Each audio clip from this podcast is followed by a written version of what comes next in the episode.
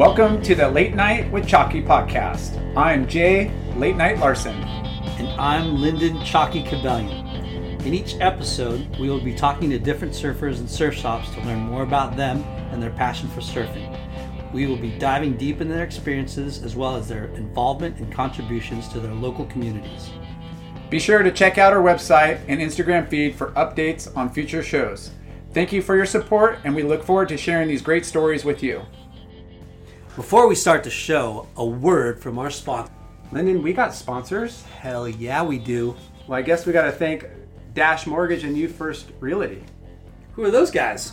They're your full service mortgage and real estate brokerage. Who is behind that? Our good friend Dan Horgan. Dan Horgan? Yeah, he not only rips out in the water, but he's an experienced loan professional. Hmm. So, what does he do? He helps out in conventional FHA, VA, refi, or jumbo loan products. So, Dan has the lenders to make it happen. Yes, and he'll give you the best service in the industry. Nice. Dash mortgage with no bogus fees or points? That's right. Just give Dan five minutes of your time to hear what he can do for you. So, who does all the real estate then? That would be me.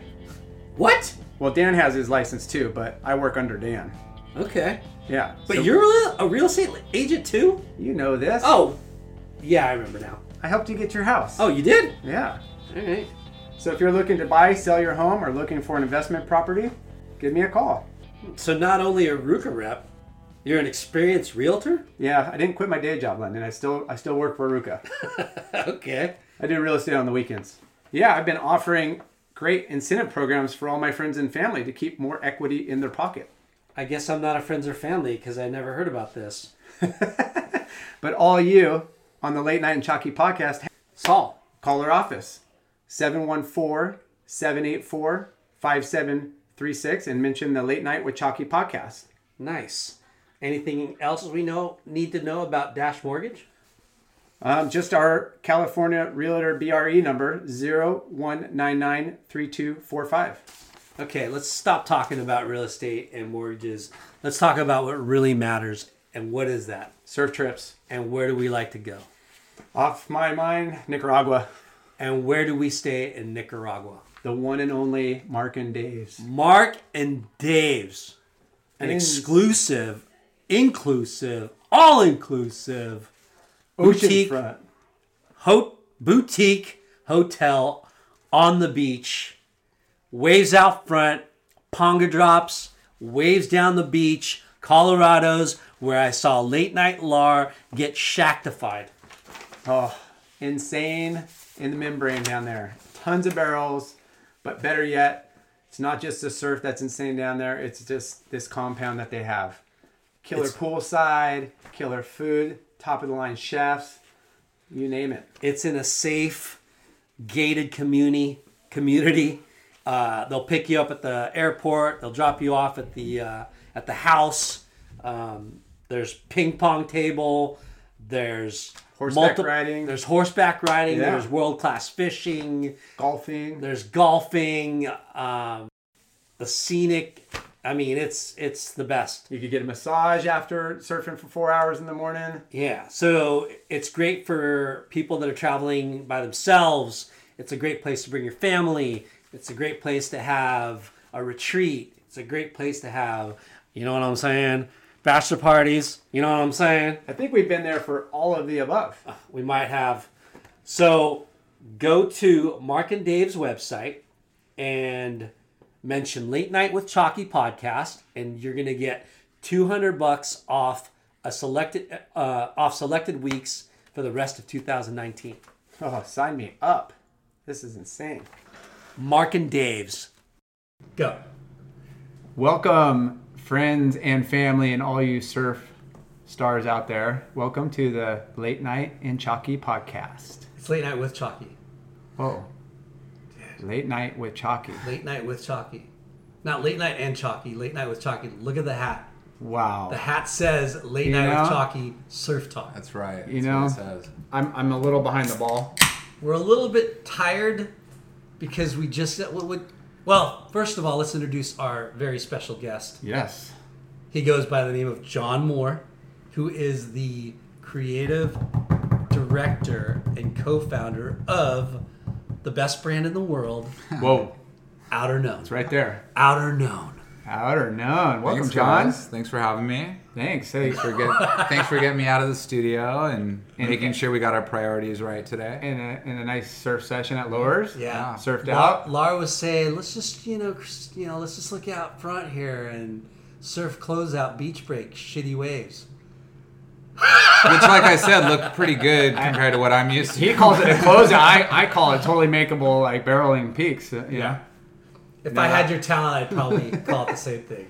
No, that was an amazing morning. No, Thanks, lowers guys. was a call. like that Yeah. was. Uh, I honestly can't remember the last time I surfed lowers. So um, The last time I surfed floors, I got hurt bad. that's right. Yeah. Because that's a gnarly wave. Um, not not sure I was ready for the the youth factor. Just like I couldn't believe the, Well, it the wasn't level that of bad in the beginning. Like when we first got that out there, it was kind of manageable. yeah. Yeah, I, d- don't go to Lowers, you guys. It's it's crowded with a lot of aggressive youth and people. Yeah, the U.S. Open's in town, therefore the circus is in town. And when we first got out, it was kind of manageable. Yeah. And then as the sun came out and the cameras got on the beach, there was world class surfing going on. Well, I have to say, I because I don't I don't know if I've ever had the opportunity to say something like this. I split the first peak at lowers with Mick Fanning. Yeah, that was pretty cool. That's uh, it's pretty impressive. Yeah. Yeah, Yeah. I'm pretty sure he got the better end of that peak, but yeah, pretty pretty awesome. Yeah. good time. Thanks, Can- thanks again. The conditions, what was it, like four feet, six feet? Yeah, four Yeah. to six. Sheet glass, a little overcast, warm water. Warm. Who would have thought that we would take a a day, a couple hours out of our all of our crazy busy schedules to do a podcast and then have an epic surf session before? What are you talking about, bro? We're reps. This is what we do every day. you guys are blowing it out there that aren't surfing reps. Yeah, thank thankful you did. I I might have been the only one of the only guys on a twin fin out there. I think there was one other guy. There's There's a a couple couple. dudes, yeah, yeah. the guy with Was the there? red, you know, Yeah. or purple. yeah. yeah, Anyways, Brandon. yeah, Yeah, just fun. I introduced myself to him. So more podcasts in our future, so we can get more sessions in the mornings. together. With- Absolutely. Yeah. John Moore. With- more, more, more. Juan More. Moss nickname. He's got a nickname. Whoa. You know the I have all cool alias. people I have have nicknames. Late night. Late Chalky. night, Chalky, and Juan Moss. Yeah. Juan Moss. Yeah. Juan Moss.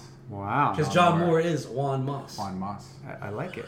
My dad is also John Moore, so Achieving a gorgeous grin from home isn't a total mystery with Byte Clear aligners. Just don't be surprised if all of your sleuthing friends start asking, What's your secret? Begin by ordering your at home impression kit today for only $14.95. Byte Clear aligners are doctor directed and delivered to your door. Treatment costs thousands less than braces. Plus, they offer flexible financing, accept eligible insurance, and you can pay with your HSA FSA. Get 80% off your impression kit when you use code WONDERY at Byte.com. That's B-Y-T-E dot com. Start your confidence journey today with Byte. We're driven by the search for better. But when it comes to hiring, the best way to search for a candidate isn't to search at all. Don't search, match with Indeed. Leveraging over 140 million qualifications and preferences every day, Indeed's matching engine is constantly learning from your preferences. So the more you use Indeed, the better it gets. And listeners of this show will get a $75 sponsored job credit to get your jobs more visibility at Indeed.com slash match.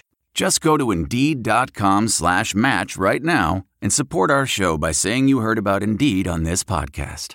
Indeed.com slash match. Terms and conditions apply. Need to hire? You need Indeed. um, I think I grew up not liking my name, and on one of just because I just thought it was lacking all originality. Yeah. And then on a surf trip, um, we were in Cabo actually uh, with him and a good friend of his, Steve. And I can't remember if it was my dad or I think it was Steve, said just Juan Moss out of the blue. I think I was probably 12 years old and it stuck with me. That's So, cool. Really? Yeah. The It wasn't like, hey, Juan across Moss, the year.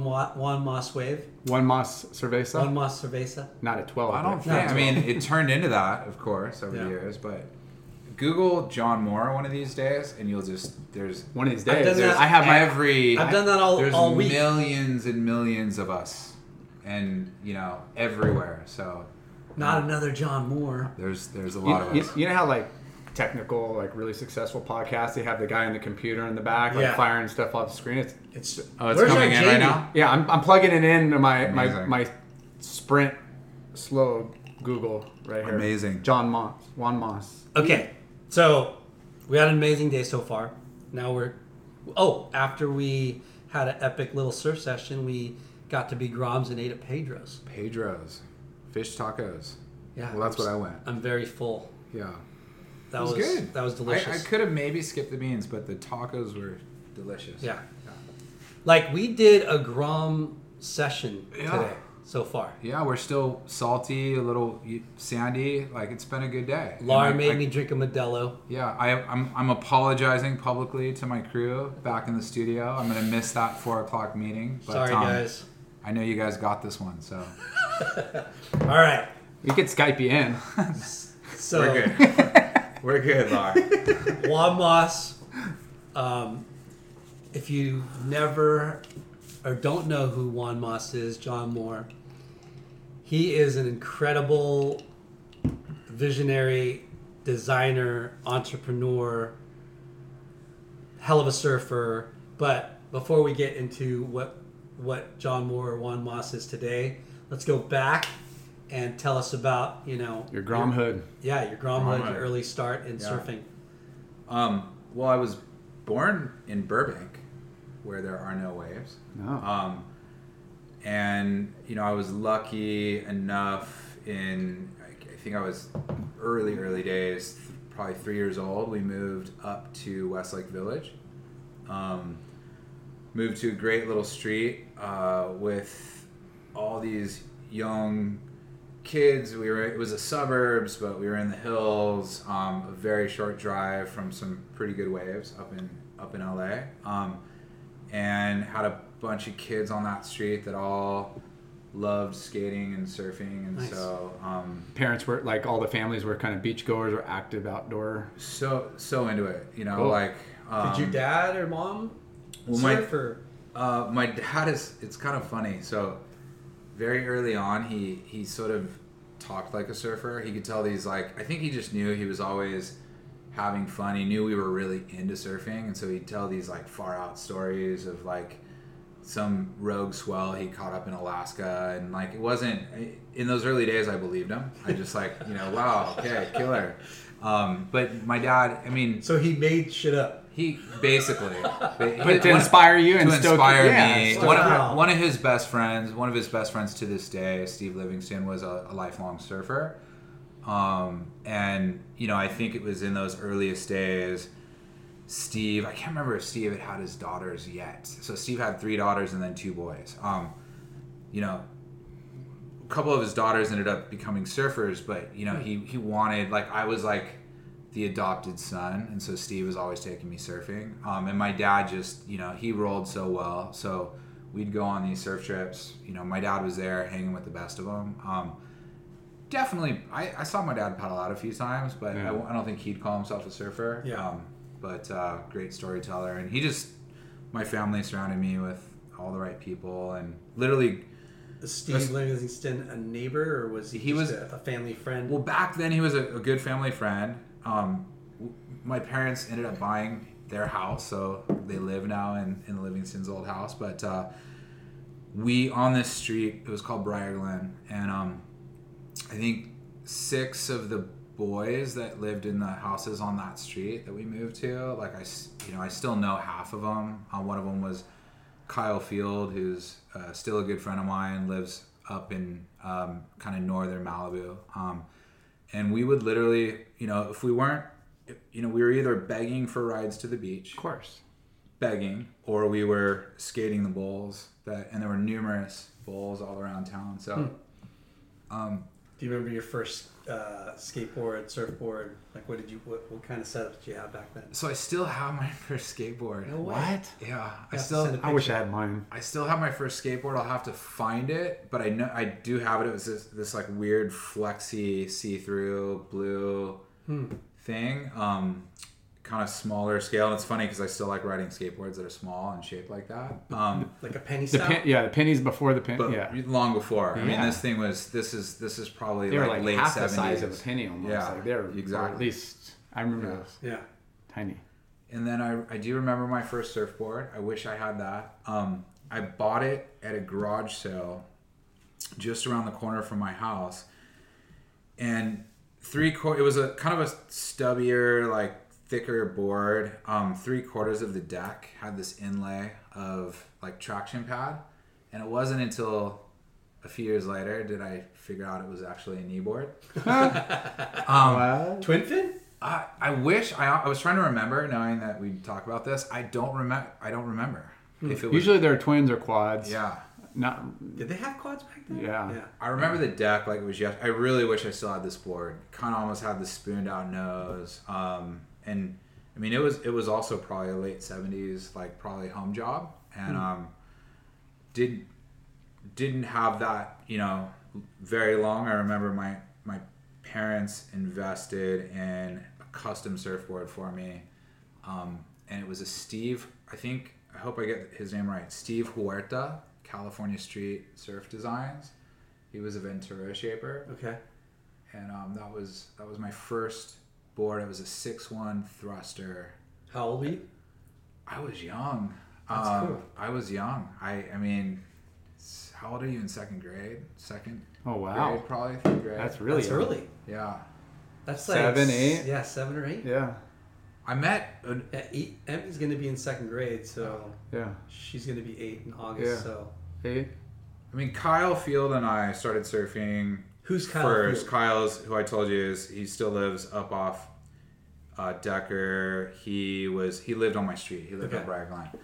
And then a couple years later, I was just talking to him on Saturday. Um, so I know that we got the, the the years right. I was in second grade and I met a kid named Trevor Cole, and he's still one of my best friends. And so Trevor, we were going to school together, um, and that's when things really took off. That's about when I got my custom board. Um, Trevor lived in Agoura. I lived in Westlake. Um, you know, Trevor, in my opinion, kind of had a little bit more of the rippers in his community over there. Um, and so Is that closer to the beach? I don't know if it's so much closer north, to the right? beach. Just- We were we were actually pretty as a. It's crazy how close we were to the beach. So even though we, You're we on the were backside of the yeah the the hill. the hill, and so if we would take Decker, which is this treacherous two lane road, um, but you know you learn how to take the corners and when you can um, kind of go a little bit faster, and you you'd be at the beach. We'd be at like County Line, Leo Carrillo in 20 minutes. Is that is that your stomping grounds? Those are The first surf spots that you frequented? yeah like yeah. Zuma, Leo. Yeah, North LA County. Yeah. Yeah. You know, my zone was probably always kind of the Malibu to Rincon, but you know, in those early days, it was sort of everything in between. You know, it was like a lot of the beach breaks. Um, my dad had a really good friend, Bruce, who lived on the jetties in Ventura, and I remember, I think that's where I actually remember getting my first real Wave. wave. Wow. Um, definitely on that Did you surf? Huerta board. Did, did it become your thing and you surfed all year long? And I it was definitely my thing. I mean, I was hooked immediately. Um, second grade's pretty fucking early. Yeah, Yeah. for sure. you know, and it But but that that at that age, it's probably like weekends when Yeah. you're not doing other sports. totally. Summer for sure, you'd pick up like you know Totally. more often, get to the beach. But I mean, until you're like a teenager and you have like Yeah, connections with somebody high, that's a 16 that yeah. has a you know you know you stop relying on mom and dad or a neighbor Yeah. to drive you. I do- really opened it totally. up. Really opened it up. I do remember there was an older kid I went to school with. Uh, we were going to this tiny little school and called Hillcrest, um, and there was this older kid, and I don't remember his name. I was trying to remember it, and he used to drive us all the time to the beach. I think it was because he was a diehard surfer. He knew that you know we were. He could probably use us as an excuse. I'm going to take the Groms. We'd hang out all day. Yeah. My parents trusted him. Um, but I, I kind of came from one of those families where I almost had to earn my surfs a little bit, you know, like in those early days. So you're right, Jay. Like it was kind of like weekends. um, you know, the the rare holiday of, or day off from school. But then, like, if I was somehow doing, I was never that good in school, so that's probably why. Is they they were like, you know, if you can make a few things happen, get a few Yeah. grades, then all of a sudden, like, someone would pick us up and drive us to the beach, right? And so that, that was always like, oh, okay, maybe Yeah. I'll work a little harder. Did maybe you boogie board at all before or no? Um, Skipped it.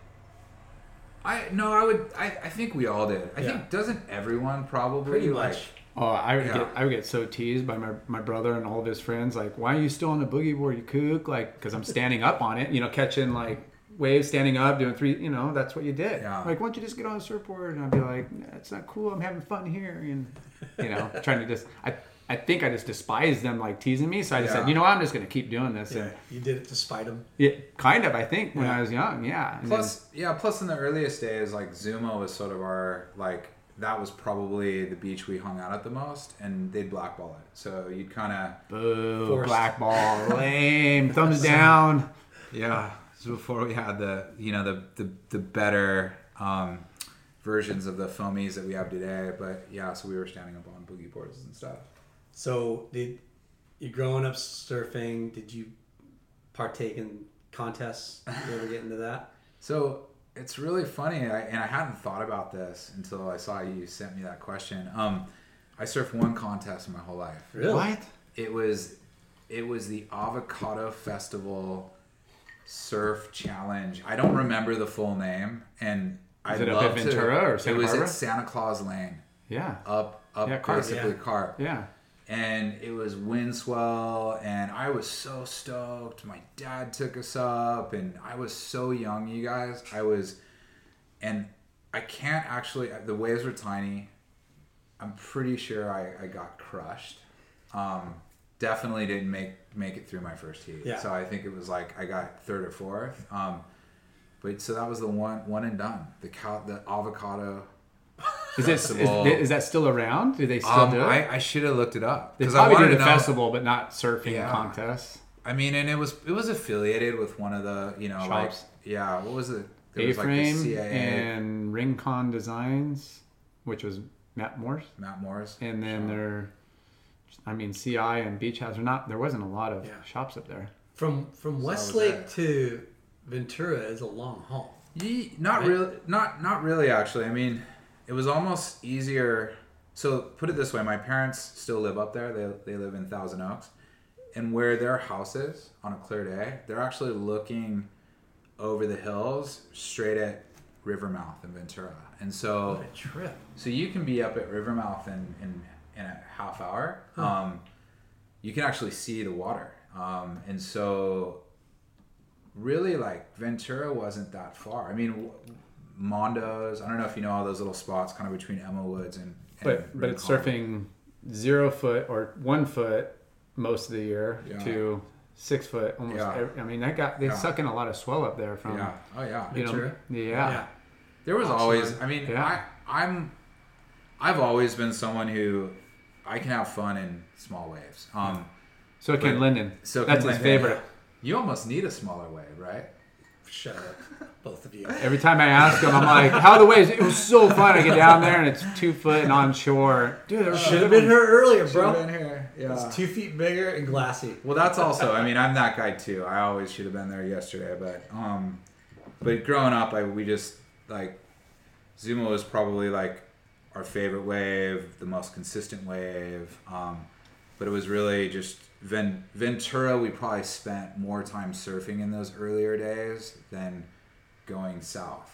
Um, I can remember the first wave I ever got at Malibu. I remember the, the, the feeling of that first wave at first point, and I was I was super young. And then I actually remember I think it was maybe Trevor's parents took us to Topanga once. That felt so exotic. Driving, just another couple points down. Yeah, yeah, like ten minutes down the a road. whole new world. Oh yeah, and dropped us off. You know, like we'll see it. You know, Well, drop the us off world in the morning. We'll see it for Only as big as your bubble, and back then our bubble was family, Tiny. neighborhood, and then you know the beach. And now you know as you blow up that bubble, you're like, "Oh my gosh, so far I went down the coast." Yeah. Now yeah. I'll drive two hours to surf. Well, now I just need to do more podcasts with you guys, and I'll get to surf better waves. I remember so Seal Beach was my Yeah. uh, Closest surf spot. closest surf spot. Yeah. Used to ride my bike two and a half hours there. You're really, we sl- you're really pe- slow pedaler. yeah, and then we graduated to like Bolsa, and then started going to Huntington. And Yeah. every step, you're like, oh man, these waves are good. Yeah. You know, oh my, this beach is insane. And every spot, you're just like, wow, like Better and better. your world just Yeah. keeps growing in your your experience and and like stoke Yeah. you know, because you see better surfers. Because Seal Beach, there wasn't that great of surfers really, Yeah. at least when I surfed there. And then, you know, Bolsa, there's a little bit more, and then Huntington, you're just like, holy shit, there's late night. Yeah. Jay Don't, Larson. hey, don't come to the pier, bro. Call ahead. You hear that? Let me give you the, yeah, VIP treatment. The treatment. talent level is incredible down here. I mean, it always Yeah. has been. Yeah. oh, I, I mean, I was growing up I for lived me. bike ride to the beach. You know, fortunate, like less than a mile or about a mile, and I would ride down at dawn, n- like maybe pack a lunch some days if that, you know, but most not. I'd just go bum money off like people hanging out on the beach. Yeah. And then I go get like three dollars scrambled in coins and go eat lunch. I'd stay there till sunset every day. Yeah. It was like no long did supervision, super safe. I mean, there's a bunch of generations of guys hanging out, but From That- like that- sixth grade on. That's why when your kids Fourth called grade, in this morning grade. saying you forgot the food, you're like, oh, you guys will figure it out. yeah, I'm like, go bump some change. Let's go walk up the food. beach. Oh, I was a yeah. Uh, yeah, you guys have it good down here. I like it. So, okay, now now we're junior high, high school surfing. The a surf lot career more. didn't work out. Yeah, the contest thing didn't work. One and done. Yeah. yeah. Okay, and then um, Tour, here I come. you, you, you, you mentioned um, going on surf trips with your parents and Yeah. Steven.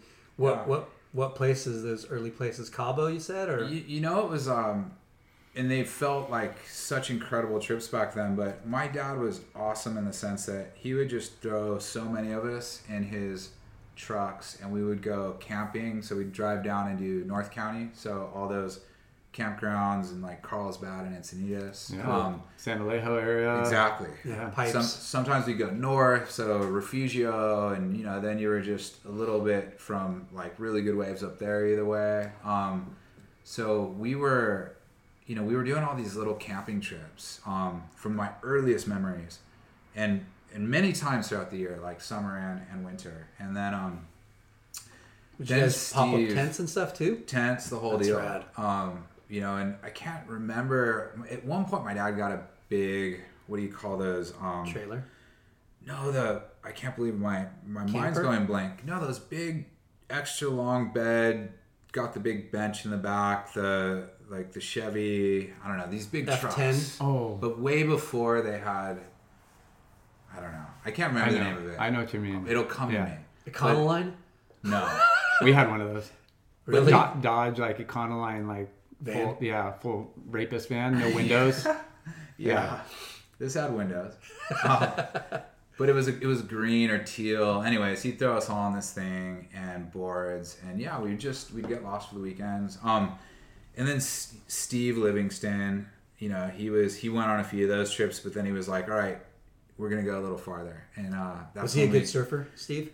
he I always looked up to him. Uh, yeah, he was a good surfer, Yeah. super competent in the water. Um, Shortboarder, longboarder. longboarder. Okay. But really, like, I just he loved it, and you know, when you're young and you look up to these people and they're doing like, they still have that same stoke. You know, you're you explain the stoke you had as a kid, right? You just were like dying to get out in the water. Well, Steve was this adult, but he he he still had that stoke. He Yeah. wanted to go a little bit farther. He wanted to go find that wave that no one else um, had had ridden in. So we did a couple trips into deep um, deep Baja. Um, Didn't get as far down as like you know the um, Scorpion Bay or anything, but we were we were deep, and um, no one else around. Um, we would you know fill up. I think at this point we had two of those trucks, so he was driving one, my dad was driving one. Um, That's the way you got to do it. It's the way you got to do, Buddy right? system. Yeah, It's catchy. yeah. You know, things would happen. Someone else would always loop loop back around, make sure everything was okay. Um, you know, someone always had a, an extra twenty to to to pay Pay off Rallis. whatever we had to pay off. But uh, so those, so that was sort of getting out there. You know, in the earliest days, it was you know myself, Kyle, Trevor. You know, later a kid named Brandon Oroyan. Um, but we were just, we were, Cabo is like still like the furthest reaches of what we like we hadn't been there yet Yeah. that was like a tropical surf trip Yeah. Yeah, Yeah, border didn't happen for a borderline few- yeah. tropical, depending Yeah. on the Yeah. time of year. I Those mean, are kind of my first initial, you know, initiation to surf trips was Cabo. yeah. You know, and, and looking back now, having gone to, you know, other exotic destinations, Cabo isn't as great as it used to be, but it's still freaking insane. yeah Ha- It's yeah. it's it's fun. yeah It's a, it's a fun place. Yeah, Yeah. it's fun. yeah So what was your first big like surf trip with your friends? So I was trying to remember kind of the the chronological order of things. I mean, my parents would take Go to Hawaii. me, to, yeah, the, our family and usually a friend to Hawaii, um, and we would do either.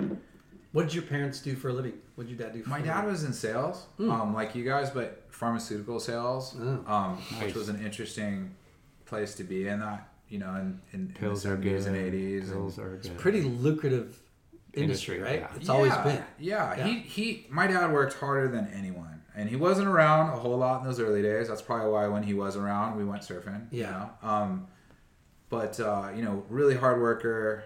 He actually retired really early too, which. I've always respected. You know, in his, I want to say in his mid forties actually. Shut the which front is door. which is right where we are now.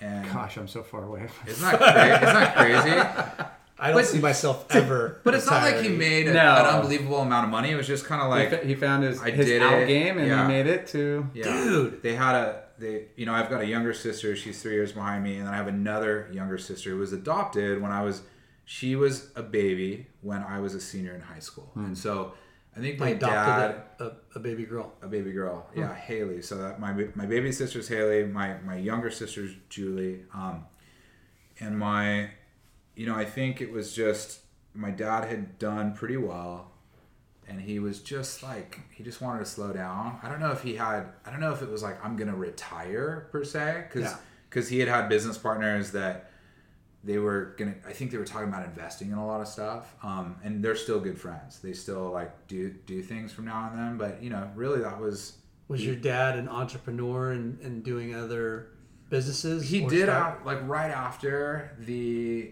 right after so he in the earliest days He was this going to is- take a this is funny, I'm sabbatical.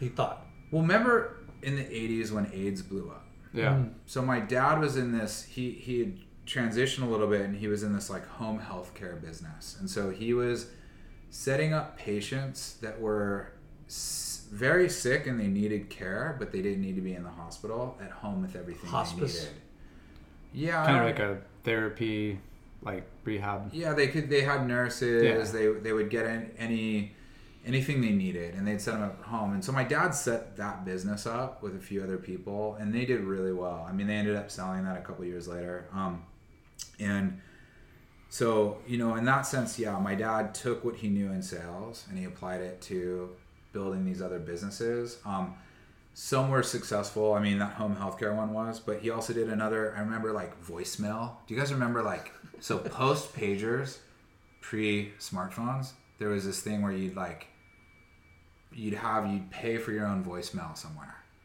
if i'm not mistaken like Wow.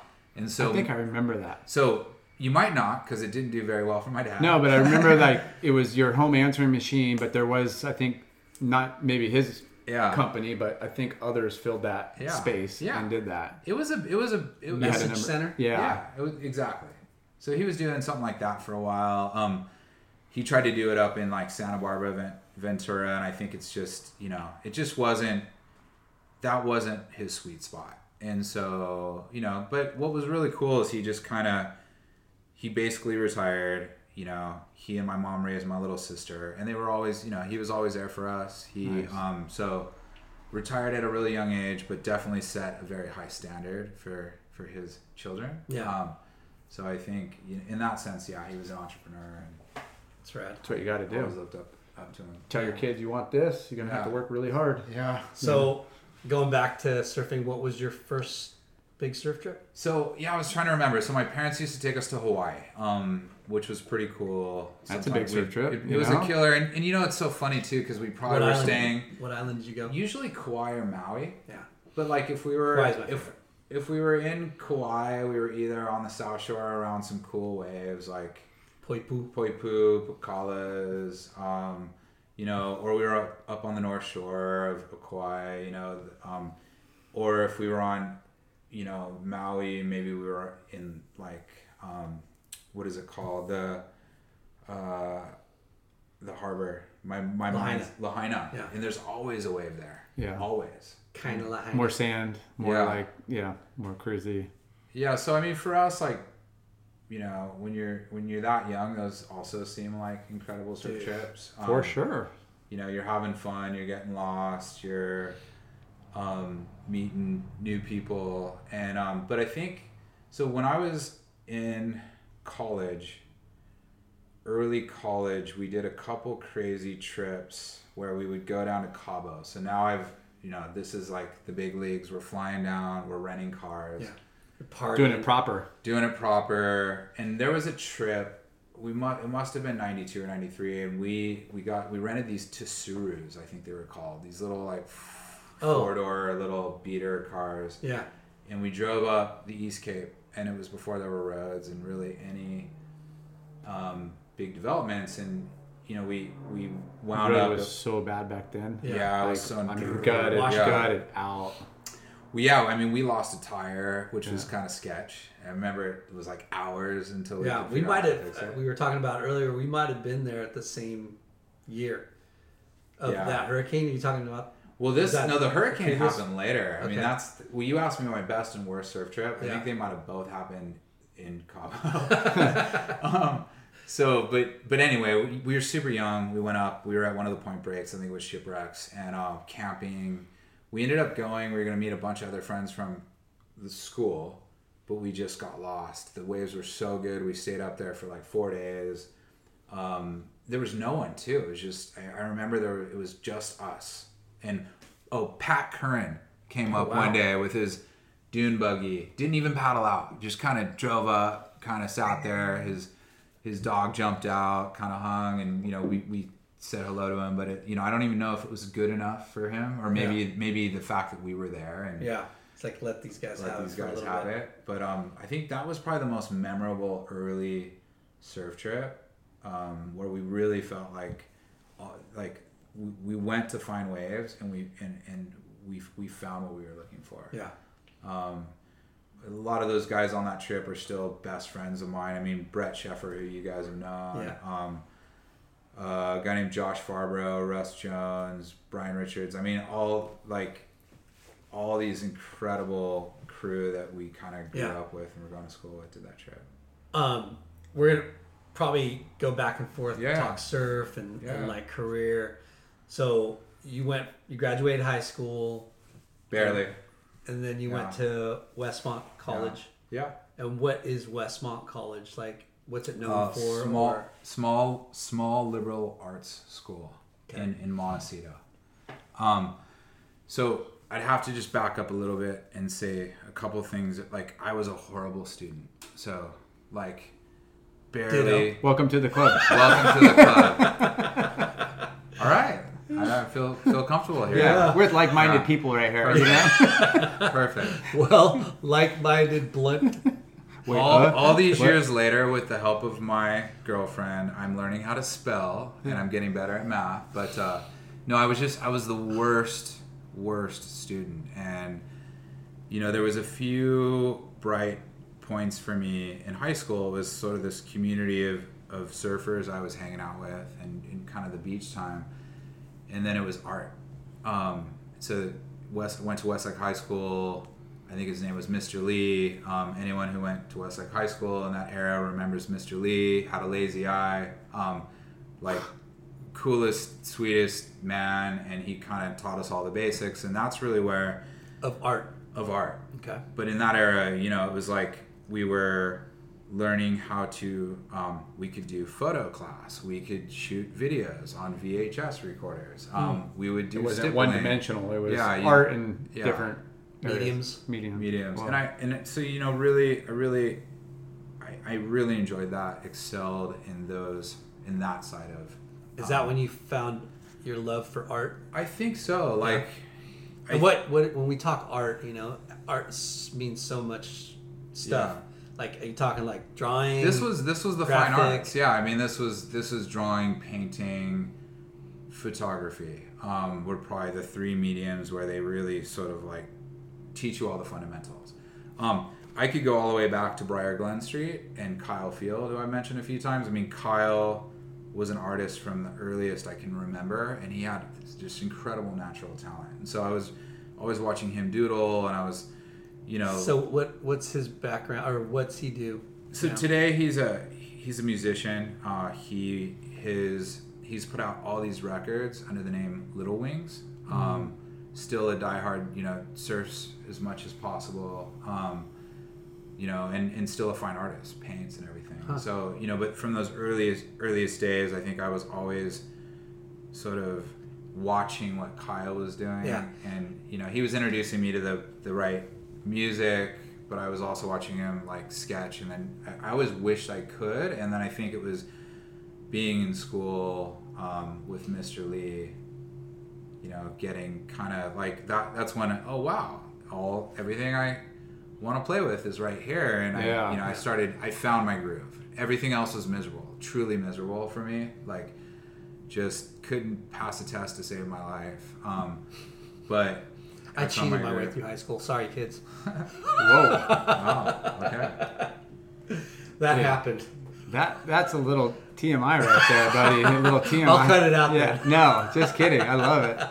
Well, there's an interesting story too, where I think sometimes the people around you at school know you're better off moving on than staying Yeah. there. So, like, truth be told, you asked me about Westmont. Westmont's a small liberal arts school. Um, with How'd an, you find with it? an art program in the hills of Montecito, close to really good waves. Yeah. Um, Which is which found is a key. which is key. I grew up so I, my parents were extremely religious. There was a couple of like camps we did with our church when I was young that was at the school. So I'd go up there and I'd be like, "Wow, this is what what an amazing place." I'm 10 minutes from Rincon. I'm literally up the hill from Hammonds. Um, So you I mean, didn't party when you were junior high, Well, high school? a little, you know, there's I would say I wasn't cool in high school, which I'm glad. I find that hard to believe. I'm glad. I'm. I was very quiet. I was. I. Because you're kind of like a hippie to me. Yeah. what, what, Like a free spirit. what gives that away? Is it the beard? Is it the way I smell right now? Um, is that Is it the twin fin? Um, the. Uh, you no, know, the cosmic aura. That's, that- that's that- what it is. That happened later in life. I mean, I grew up, you guys, in a very parents- okay, conservative, conservative, religious. Republican, Christian household. So my mother um, was comes from um, she work- Jewish lineage. My father was Catholic. They met. They were 16. They converted Wow. to Christianity. Like, I mean, so I I grew up kind of those very my my circle beyond surfing was sort of what I was exposed to probably at church, right? So we did these trips up to uh, Westmont, I think twice for summer camp. Cool. It was just a killer place. Um, but truth be told, I played water polo in high school. Maybe maybe another thing I kind of had a little bit like I wasn't good at the academics, but I figured out the art, and then you know I was decent at water polo, decent enough that I probably could have gone on to play in college. But a lot of the schools that I probably had the opportunity to play at, I didn't have the grades to go to. Right? I mean, it was it was pretty loose back then. Right now, like we're in that process of like finding out what we need to do for our kids, and Yeah. it's it's like the competition and like the 4.0 and the extracurriculum. It's and, next level. And it's so Yeah. next level. You got to Yeah. volunteer here. You got to be part of the Yeah. student body. You got to do this. You got to do that. It's just like There's extracurriculars to. And you're a little ahead of me. I mean, your your oldest is almost 16, so my my, my oldest is going to be a, a freshman in high school next year. So I'm just starting. One year, yeah, to nice. think about this, but um, different days, different times. but you know, it was like Westmont to me. You know, I applied, I got in, and I I, I had to put together a creative portfolio, and I, you know, I applied for their their fine arts program, and I actually got a little scholarship, and so it meant something to me that not only did I have my other options were really City College,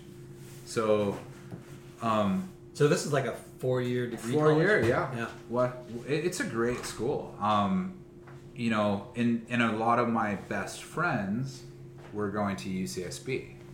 Um, a lot of my Hmm. Best close, friends right? from high school. It's just you know, it's right, it's right across town. So you know, I had kind of the best of both worlds. Um, I think when I went to Westmont, there was I can't remember the ratio, but it was like one guy to every three girls, and so you know, That's why you went there. a lot of my well again i was very awkward so i don't know if i was that guy yet Hey, but my friends We like honesty my on friends our show. wanted to Don't come fill us full of bullshit. i'm not That- ask- Hey, we're my, all a little awkward in our own ways. my friends wanted to come hang out with me for that reason which was 'Cause of the- cool 'cause of yeah the so ladies. we, we kind of had the best of both both worlds and um but yeah so for went went up there and I mean, it was a killer experience. I met like so many incredible people, which really was the conduit to kind of everything I'm doing today. Well, that and building your, you know, expanding on your your relationships and personalities. But wait, those relationships you you have at the you know college years. yeah, I mean, those carry through your professional career 100%. and you know So- all the Yeah. way. Earlier, we were talking about, you know, your your start in the industry, your first experiences in Yeah. surf culture, Yep. right? And we brought up Pete Rocky. well, yeah, that was Was that high school or was that, no, that was college? college. Okay. Yeah. Well, so when I went to Westmont, um, it was there was this really interesting group of Did friends. you surf a lot in, in that area? Oh man, we surfed every day. Yeah. Um, I mean, there was my second year. I lived on the top of Rincon Point, right? so you know it was like, like we surfed. I, I can't believe how much we surfed actually, and um, but we the I met all these guys. So you know, my my community was rather small. Growing up in Westlake Thousand Oaks, I kind of had knew a handful of people. We got up there. You know, half my friends were across town at UCSB, but at Westmont, in in either my grade or the year ahead of me, I can't remember. Was you know, I met um, a kid named Brad Froling. Um, Yeah. This incredibly um, Newport guy. Newport guy, Yeah. Tom Blush, uh, rest in peace. Um, unfortunately, left us a couple years ago, but uh, both um, Brad, Tom were from Newport, incredible surfers. Um, Tom Carey? uh, no. no, Tom Blush. Tom Blush. okay. Tom Blush. Um, Carter Elliott from La Jolla, another guy named Alden Cole from La Jolla. Um, uh, Aaron James, one of the smartest guys I've ever known in my life. And all these guys are incredible surfers, mind you, too. But Aaron's like a, a philosopher. Like, left Westmont, went on to get like 10 more degrees. Yeah. You know, he's a doctor, he's doing a doctorate of something, and he's doing these incredible things. He just had this conference a couple weeks ago, and just you know, I was surrounded by this amazing community of people. Another guy, Johnny Brooks from from Florida, and so it was really I met all these guys first, like freshman year, and um, you know, they introduced me to all these other people, right? Yeah. So like the Frolings and Tom were like really good friends with Cordell Miller, and like so we'd come down So you met Cordell way back in the day. way back and you know all of a sudden i'd be riding his tiny little potato chip Yeah, boards yeah. and you know um but it was like cool like i'd talk about my friend cordell Yeah. who was this like ripper surfer and you know so it was like it was It's all like a these cartoon character. but it was all these it was like meeting you know that's what happened in those four years and um um that ultimately i can't remember i was living i was renting this renting a half of a room at the top of rincon point at the top of the cove wow. um So ocean view. oh right on the right right on the water Wow. 8096 Puesta del Sol But that's all you really need is a place to sh- shower and Yeah. sleep. Like I mean, at that. Yeah, but he lived at Rincon. No, I know, but like a half a room, you know, like a, Yeah, I mean, yeah. you, you didn't. There wasn't much needed. Like Yeah. board wax. That's it. Yeah, Yeah, You that's guys got it. the window and Yeah. Rincon's Yeah. breaking. You're out there. and I had to, you know, Lots of and, top and I had to make, and I, you, you had to make your way to cheese. school. You know, I had to do, I had to pass my classes, and so, but the um, the reason why I'm bringing that up is like in you know we were we were just always hanging out, surfing. Somehow I met Pete, Petey, and he and his mom. Um, we were trying to remember. It's Ida, I think, Pete and Ida Rocky. Um, they opened up a place called Rocky Point Surf and Sport, right in the heart of Carp, and um, I think it was sort of their first venture into like you know surf retail. Um, but I they hired me. I, rem- I remember this morning I had an opportunity. I was either going to work at the Starbucks in Montecito, or like they called me, and I'm like, okay. I think I had already accepted the job at Starbucks, but then I said barista. no. I said no, so I could go work at Rocky Point. Perfect for the hipster. Yeah, there you go. but we we um it was that was that was awesome. I mean, I pretty much ran that space for that period. I don't know if it was like it's it's it might have just literally been a long summer, Yeah. but you know, it, It felt like a it, long It time. felt like a long But your time. that was your So what- introduction into like surf. yeah, like, a, the business of surf. Yeah. Did they sell boards? We had Wetsuits. boards, we had Matt Moores, we had. I remember there just being a lot of clothes. yeah. I mean, I love you. I love you guys. If you happen to hear this, I mean, they, they, I really appreciate what they did for me. I don't know if I always had a lot of support or got paid on time. so, what I thought was pretty rad is I was surrounded by all these like, Cool clothes. Cool clothes. And you got free wax. There you go. And so I remember like Free you know, oh, I- I think I'm gonna wear that flannel tonight. Um, so, but yeah, so that was sort of the Rocky Point Surf and Sport was. But that um, was your kind of introduction to the surf world, pretty surf much. industry. Yeah, I, I would say the Was- bo- I would say the, the the guys I was hanging out with, they were really they showed me that there was they introduced me to all these people, and Mm-hmm. so they I realized that there was other ways to make money in the world of surfing, um, if you're not you know a, a shredder, and Yeah. you, you know like there was uh, A there was- late night. If you're not a late If night, you're not, if Wait, you're not, oh, you guys had to work. I just had I just had checks show up in my door every every week. I don't know. I'm sorry, you They're still coming, right? yeah. Still. Um, little residual. But that was yeah so they um so that was i think it was that it was just meeting all these really interesting people through them Yeah. um i remember Do you remember any reps like or any like guys that would come by?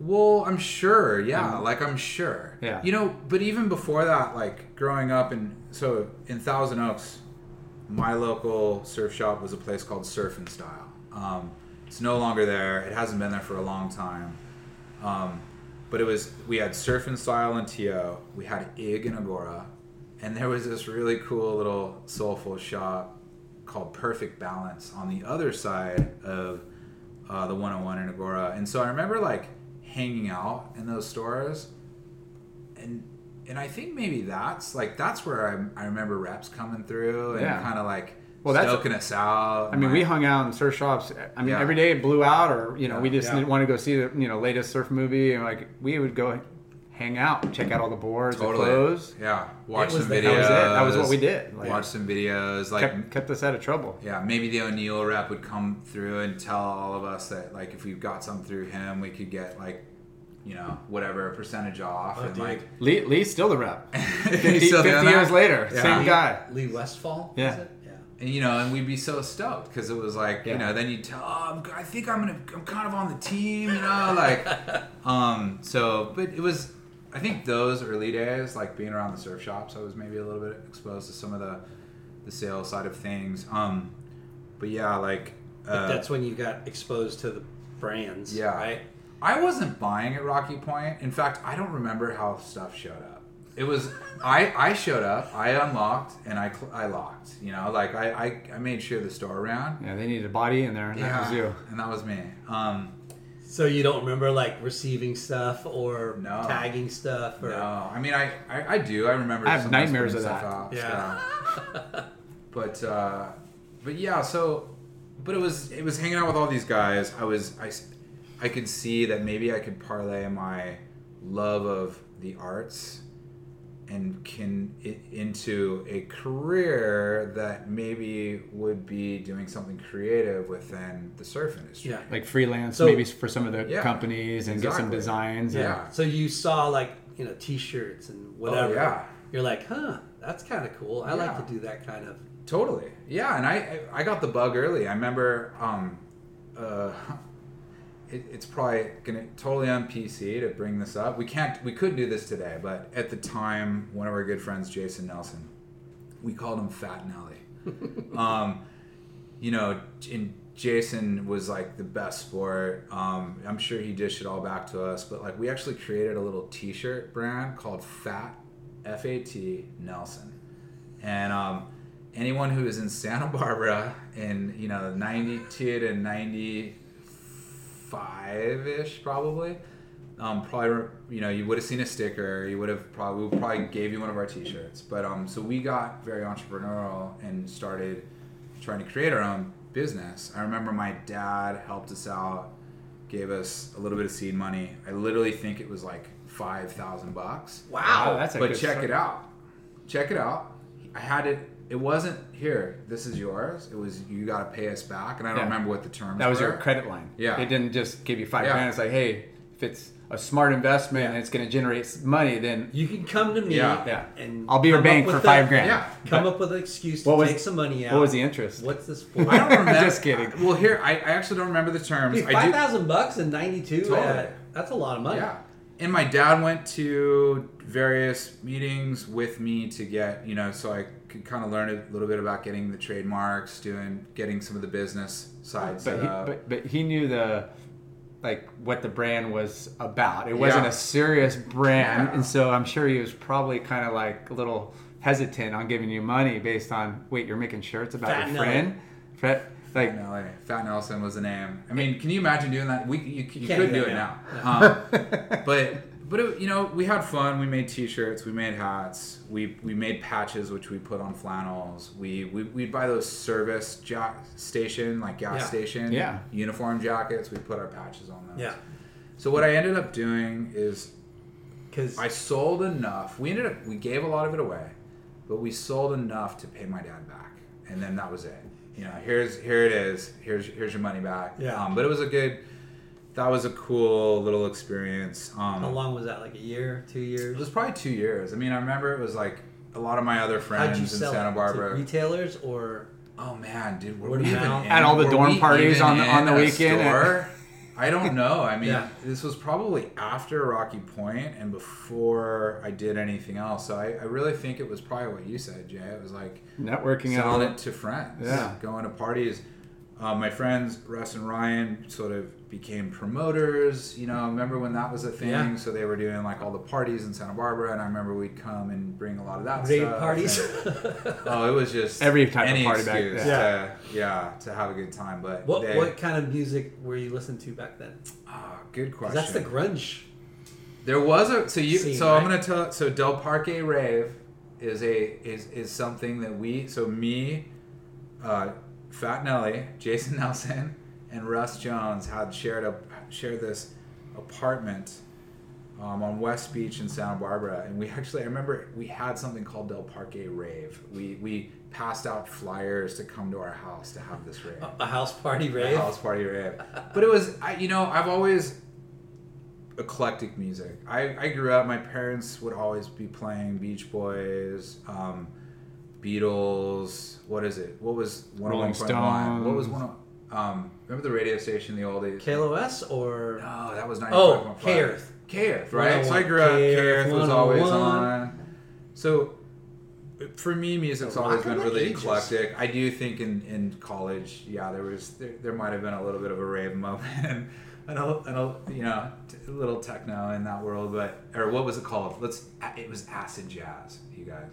I Acid had to- jazz, jazz. dance. I had my little record player and my acid jazz albums. Huh. Who's that? On Who's an West acid Beach. jazz artist? I couldn't tell you. I couldn't tell you anyone. You know, but that turned into like the early. Remember in the early days of hip hop, like Diggable Planets, Yeah. Pharcyde. Well, that's J when Rock electronic Soul. I mean, that's- electronics kind of hit the scene, and everybody that I knew, we all got like those keyboard synth- synth- Oh, I had one. What do you call them? Yeah, Roland. Synthesizer. I had one. It was Synthesizer. yeah, Yeah. synthesizer. But but it, but you could like get the drum too, Jay. beat. You could get the drum beat. You get the tempo. It had all the little yeah. We were all making our So own. John little- Moore was a raver. Yes. Still, there was there was a moment. There was a What about the? moment. Mi- Did there you was some did you miss the. Michael Did Jackson the- like breakdancing era? Michael Jackson was earlier for me, so I was a I was a huge Michael Wait, Jackson hold on. fan. Did you wear the big JNCO jeans? I well, here's the crazy thing about that. Well, we're we're about to skip way around. Maybe let's save the JNCO jeans thing for when I started working for Fresh Jive. Okay, Because okay. Fresh Jive and JNCO were, you know, that was the same era. Yeah. And there was a you know fairly fine line between what they were doing and what we were doing. Um, so I definitely was exposed to that. Look, Santa Barbara, great group of people, just from everywhere, and you know, not only was I exposed to all these different facets of like incredible surfers and, and what they were doing in the communities that they brought um, into our world, but also like my friend Ryan Rilke started working at this little dungarees store on State Street. So like all of a sudden, Dungarees, I remember them. it was like all of a sudden there was fashion. Like, whoa, we're gonna go out tonight. Your pants are cooler than my pants. You know, like Yeah. So there was a little bit of that self discovery of like looking down and going, whoa, I you know my baggy shorts and Yeah. like maybe I could step it up a little bit. to Care Feel- about your looks and A what's little bit, trending yeah. and like getting into fashion. your Yeah. fashion sense or Yeah. identity style. Yeah, maybe a couple girls started talking to me finally. You know, Who's Like, this? Who's this you're introvert that doesn't talk over here? You're, you're a very handsome man, Mr. Moore. I appreciate What, that. what was your What was your line? Like, here, can let me sketch you? Yeah, I'm an artist. Let me come sketch Can I- you. Could, could, Could you you sit down model for a portrait? um, I only do nudes though. wow. They're- they're running. Um, so Meet me at twelve o'clock. yeah. Well, we were all hours back then. Don't you remember in those days? Oh, yeah. like you just you, you It, went there, there was there no hours. clock. It There didn't no matter. clock. Yeah. But where, where I was going with this is like, you know, you've got, so I'm going to art school, I'm surfing, great community people. Ryan's working at the Dungarees shop. Um, they're doing parties. I, I started reading ma- like more magazines than just Surfer and Thrasher. So there was this magazine Rolling called Stone. Ray Gun. Ro- well, Yeah. Rolling Stone I always loved, but Yeah. Ray Gun was really the mag. Uh, David Carson, who's also done a lot of incredible stuff in Surf. in, in surf yeah. it was his he was the art director he did this magazine um Was that before Surfer? He did Ray Gun before Surfer. i have no clue I, I'm pretty Yeah. sure because I read an article on him. i a while think back. maybe that makes sense But they both kind of But he's a full-on surfer. yeah That and he was a- doing the raddest things with Yeah. type and deconstructing everything but what i loved about raygun was it brought together the worlds of like everything i loved excuse me music and there was there, i definitely felt a little bit of the like surf and skate culture coming through probably just because of david and what his interests were but then a little bit of fashion. And i mean i, I got so into this mag. I remember once i wrote to them remember when you could write into magazines? This is Yeah. long before and they published it? Yeah. they Oh, got, yeah, yeah. they got my name wrong but they pub, you know i think Did they, they say spelled Juan Moss? well i think they spelled moss m-o-s-s not m-a-s um, but they but you know so it was like i'm looking at these pages in magazines.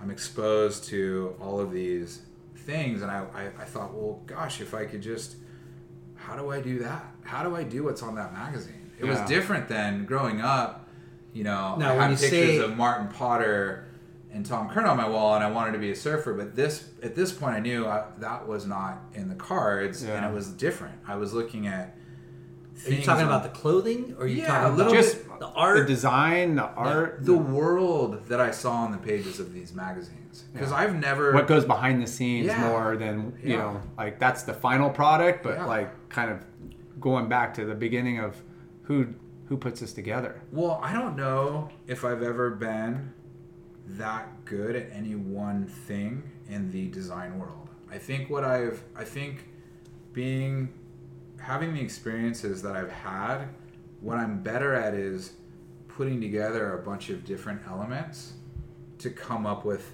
the best experience. So, and it, but it was it was truly looking at the pages and the pictures in these magazines and saying I want to bring a little bit of all of that into a creative world and Hmm. and, and in a place where I can But what did that mean? As far as like what what was the end thing that you wanted to create with that? I didn't know at that point. I didn't know. Okay. So That's what I was trying to, like, figure so, out. So I didn't know. Maybe did I want to be a photographer? Yeah. Um, You just did I want the to go images that create? you saw. Did I want to be a stylist? Did I want to create sets?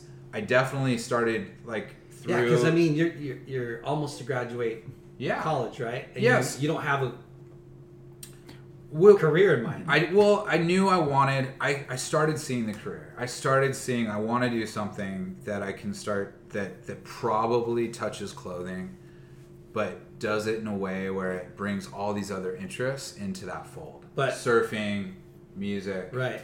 But but there is no job yet. There's right? no job. So, but my how, school. how crazy is that? Yeah. You know, that sinking feeling of of like, hey, I'm having fun. Uh, I'm going to school. School's almost over. What the fuck am I gonna do? Totally. Right? Well, so my school did something called the Urban Program, semester abroad, and or sorry, Urban Program was not semester abroad. I we skipped a big thing. The year before, I actually went to Spain, hmm.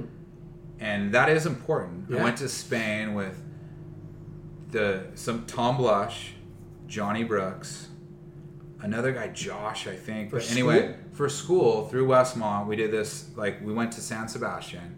It was really this cool incredible surf. You know, like I brought four boards. I remember being so stoked.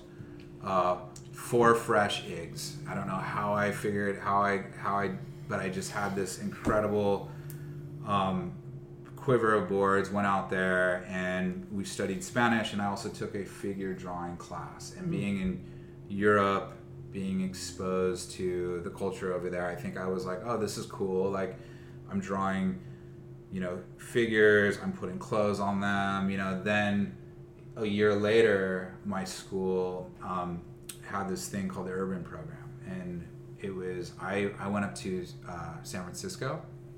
And when you go up there, Is that the Eileen internship? Eileen West, yeah. Okay. That's the internship. Okay, I, you- I, am so blown away that you were able to dig that up. bro. We're fucking serious on the show, man. You guys are It wasn't late night this time. Investigative reporting. It was chalky. chalky. Well, he's just trying to keep his day job. So I, I was trying to put the pressure he on kissing him. up here? Yeah. I'm like, dude, this is all on you, man. If this goes bad, you better find a new job. Yeah, when does That's the, why I said let's go to Lowers. when does the disclosure come out that you and I work together? You know, and like well, all- everybody knows. Okay. Come on. So uh, Eileen West, um, I, so we went up there, and, And what uh, is she? she at the time was, and I think she's maybe still around, but she did women's traditional intimate apparel. So not not like lingerie, not like you know, but nightgowns and like cotton flannel. You've nightgowns piqued my interest. cotton flannel nightgowns with with um, you know like little florals printed on it and stuff. And, you know, they, High- they high-end sold lingerie. Not even high end. I mean, they sold kind of to like Nordstrom and stuff. So you know, kind of like Mm. High end. mid Which high-end tier. for me. But there you go. Yeah, that's step up for Chalky. um, but we going up there, the idea was you do an internship in the field that you want to pursue. And Yeah. so um, I had this opportunity to go work at Eileen West. Um, didn't really know. I just knew it was an apparel company, so I'm to get some apparel experience. Um, I I was very lucky to work under a guy. I, I hope I got his name right, Charlie Kronk. Um, amazing man.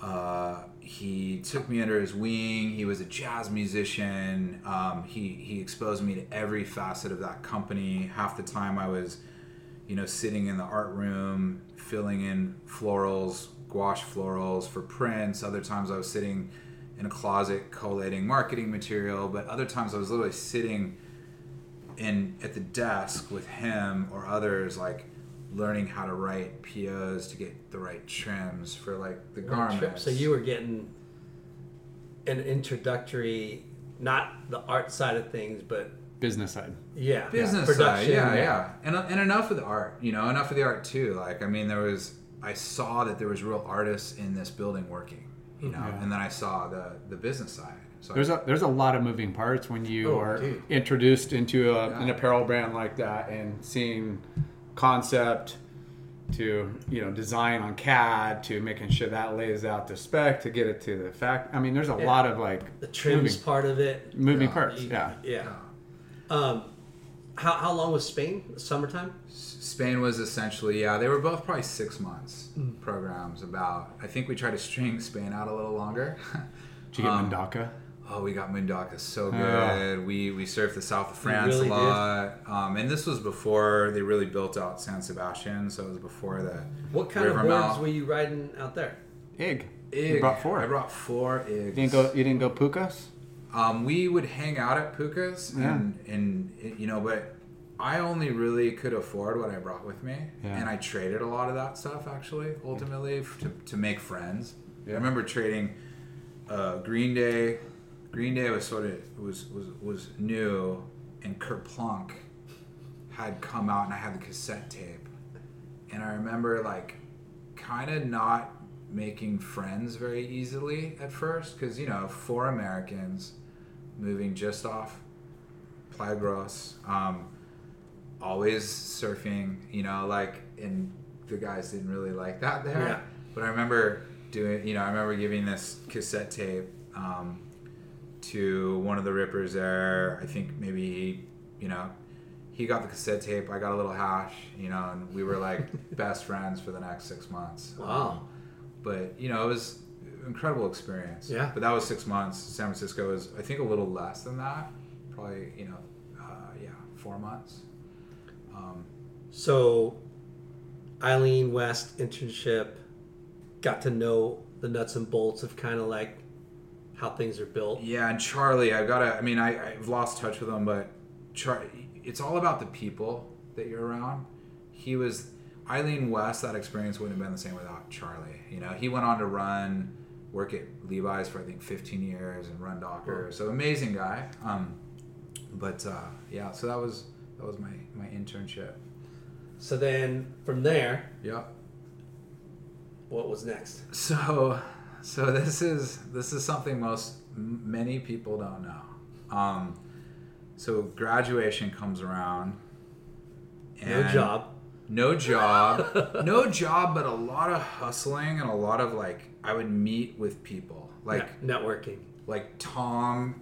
Somehow, like my friends from Newport would introduce me to people, and through those introductions, and maybe maybe you know the Rockies too. I honestly don't remember, but somehow someone introduced me to this Vietnamese manufacturer, and I wasn't. I hadn't even graduated Westmont yet, and they had a little shop on the other side of the freeway, not too far from where we're sitting right now. So, um, and I was trying to figure out is that Fountain Valley? Yeah. And there, is is there uh, there's is there still manufacturing there?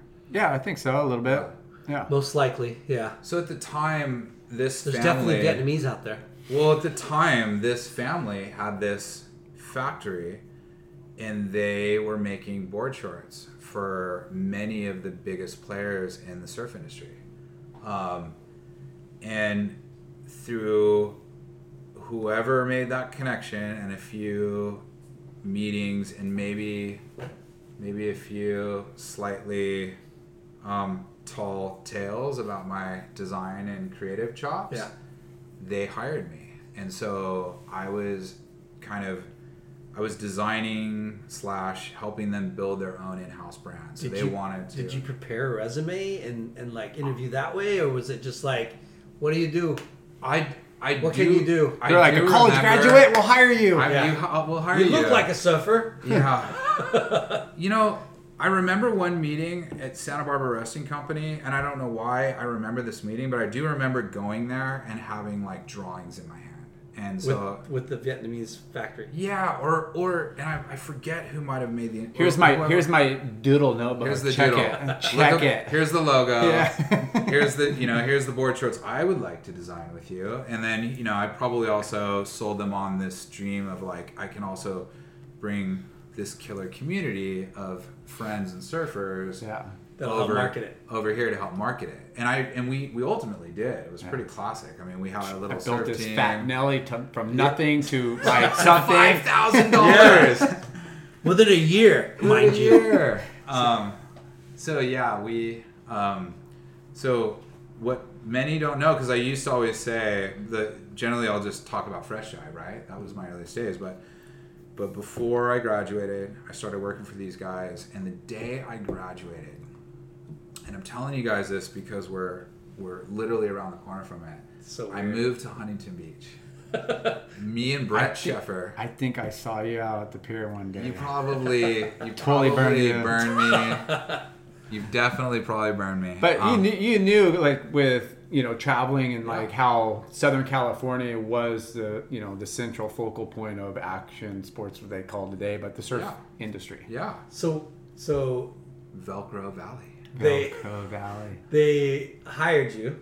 They hired me. So at this point, I'm like I'm working for them, and they And you moved to Huntington. moved to Huntington right over here. I think it was called the Huntington Breakers. It's the la when Yeah. you drive down beach. Are you Yeah. talking here? It's right here. Yeah, that's Huntington Yeah. Breakers. Yeah. I lived there, moved in with Brett Sheffer.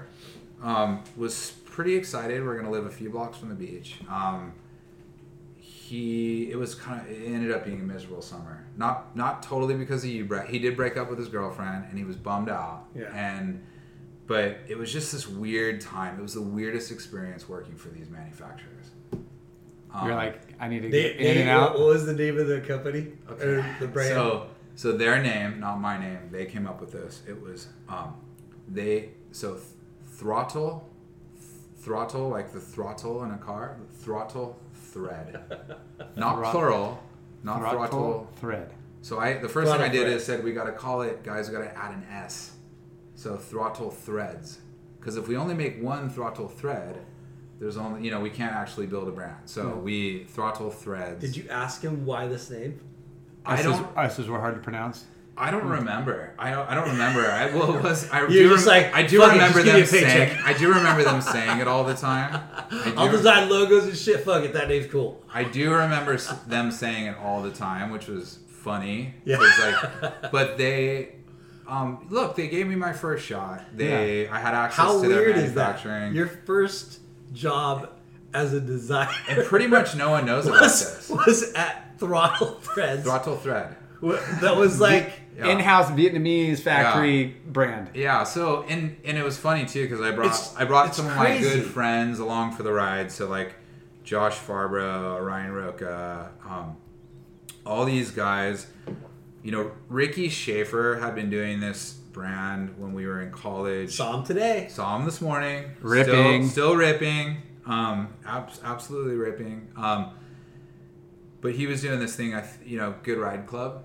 I'm pretty sure is what it was called, and we just we lived in that stuff in college, and um, so it was really like throttle threads this this summer. I just we did these flight satin board shorts with all these crazy panels all over them and all this crazy color and That was your first. that was it. We That had was a your couple first photo design? shoots. That was my first real design. Um, we had all these. It sounds like shoots. it's bedazzled, flat, flight satin. It was Flight Satin, but Flight Satin had a moment. Flight Satin was happening everywhere else. No, I too. remember. I remember.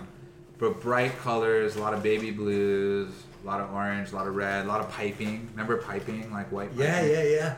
And um, but you know, did a few photo shoots. Literally, I remember doing a photo shoot by the Santa Monica Pier because we Did thought it'd be a weird, besides surreal. board shorts? Like, Um, I think we tried. I think we tried to do like I remember doing T-shirts. Um, thanks, buddy. I remember tr- we tried to do T-shirts and a few other things, but it's pretty much um, it was pretty much these these trunks. I will say this: one good thing happened. Um, we we went to a trade show, and you AS- know, ASR? Well, we went. So I went to ASR. That's actually how I met Rick Klotz, but we didn't show at ASR. We took throttle threads to. I'm trying to not say it with an accent. Um, we went to uh, Magic in Las Vegas, and so this is like mid '90s. Um, full Garmento. I got Ryan Roca to come with me, and um, we drove out. We were in the tents outside, full Garmento. But what was cool, we had this little 10 by 10. We put all of our trunks up, and I do think they were they they visually, especially if you're walking, looking at fashion, and then you see these two young kids with these colorful trunks, you stop and you talk. And I remember I met Bruce Pask, who was at GQ at the time. I still know Bruce. He's now the fashion director at, at Bergdorf's. Um, you know, like it was crazy the people we met in those early was that like your initiation to the? to to trade to being to working at a Yeah. trade show. Um, I I walked ASR a few times, but I yeah. But but magic is like anything and everything. Yeah, and it's under full the sun. yeah. Yeah, So garmento. you two young surfer looking dudes with board shorts stuck out like a sore thumb in Totally, that place. 100%. It was like, whoa, Yeah. what what is this? Like and really, shorts. surfing was probably on the come up too. totally back then. Yeah, and I don't time. think we were getting a whole lot of love from the surf media. I Yeah. mean, if anything, everything was dominated by the big boys. Yeah. And I remember we took out ads in some regional publications, but um, but I remember GQ did this little thing, and I looked for it recently. I couldn't Shut find the it. front door. Yeah, well, it was On Bruce throttle Pask. threads. on on Throttle throttle thread. throttle threads. Yes. Um, GQ did a story on throttle. Yeah, well, thread. Bruce, and he gave me his card. I, I probably still have it somewhere because I just remember going, "Oh my gosh, like it's happening!" Like the with surf, throttle thread. the one surf- hit wonder board Yeah. short right here. But anyway, so to make you know, So- it fizzled out quickly. I was miserable. Were you were you like super psyched at what you did? These my bosses were mean. so No, but the board short that you designed. yeah, I was stoked. You were I was stoked. stoked. I was stoked to have something I could share with my friends too. That's Yeah. You know, like I was stoked that, like, But that was your first. because because Yeah. honestly, like it's it sounds so weird how you got the job, right?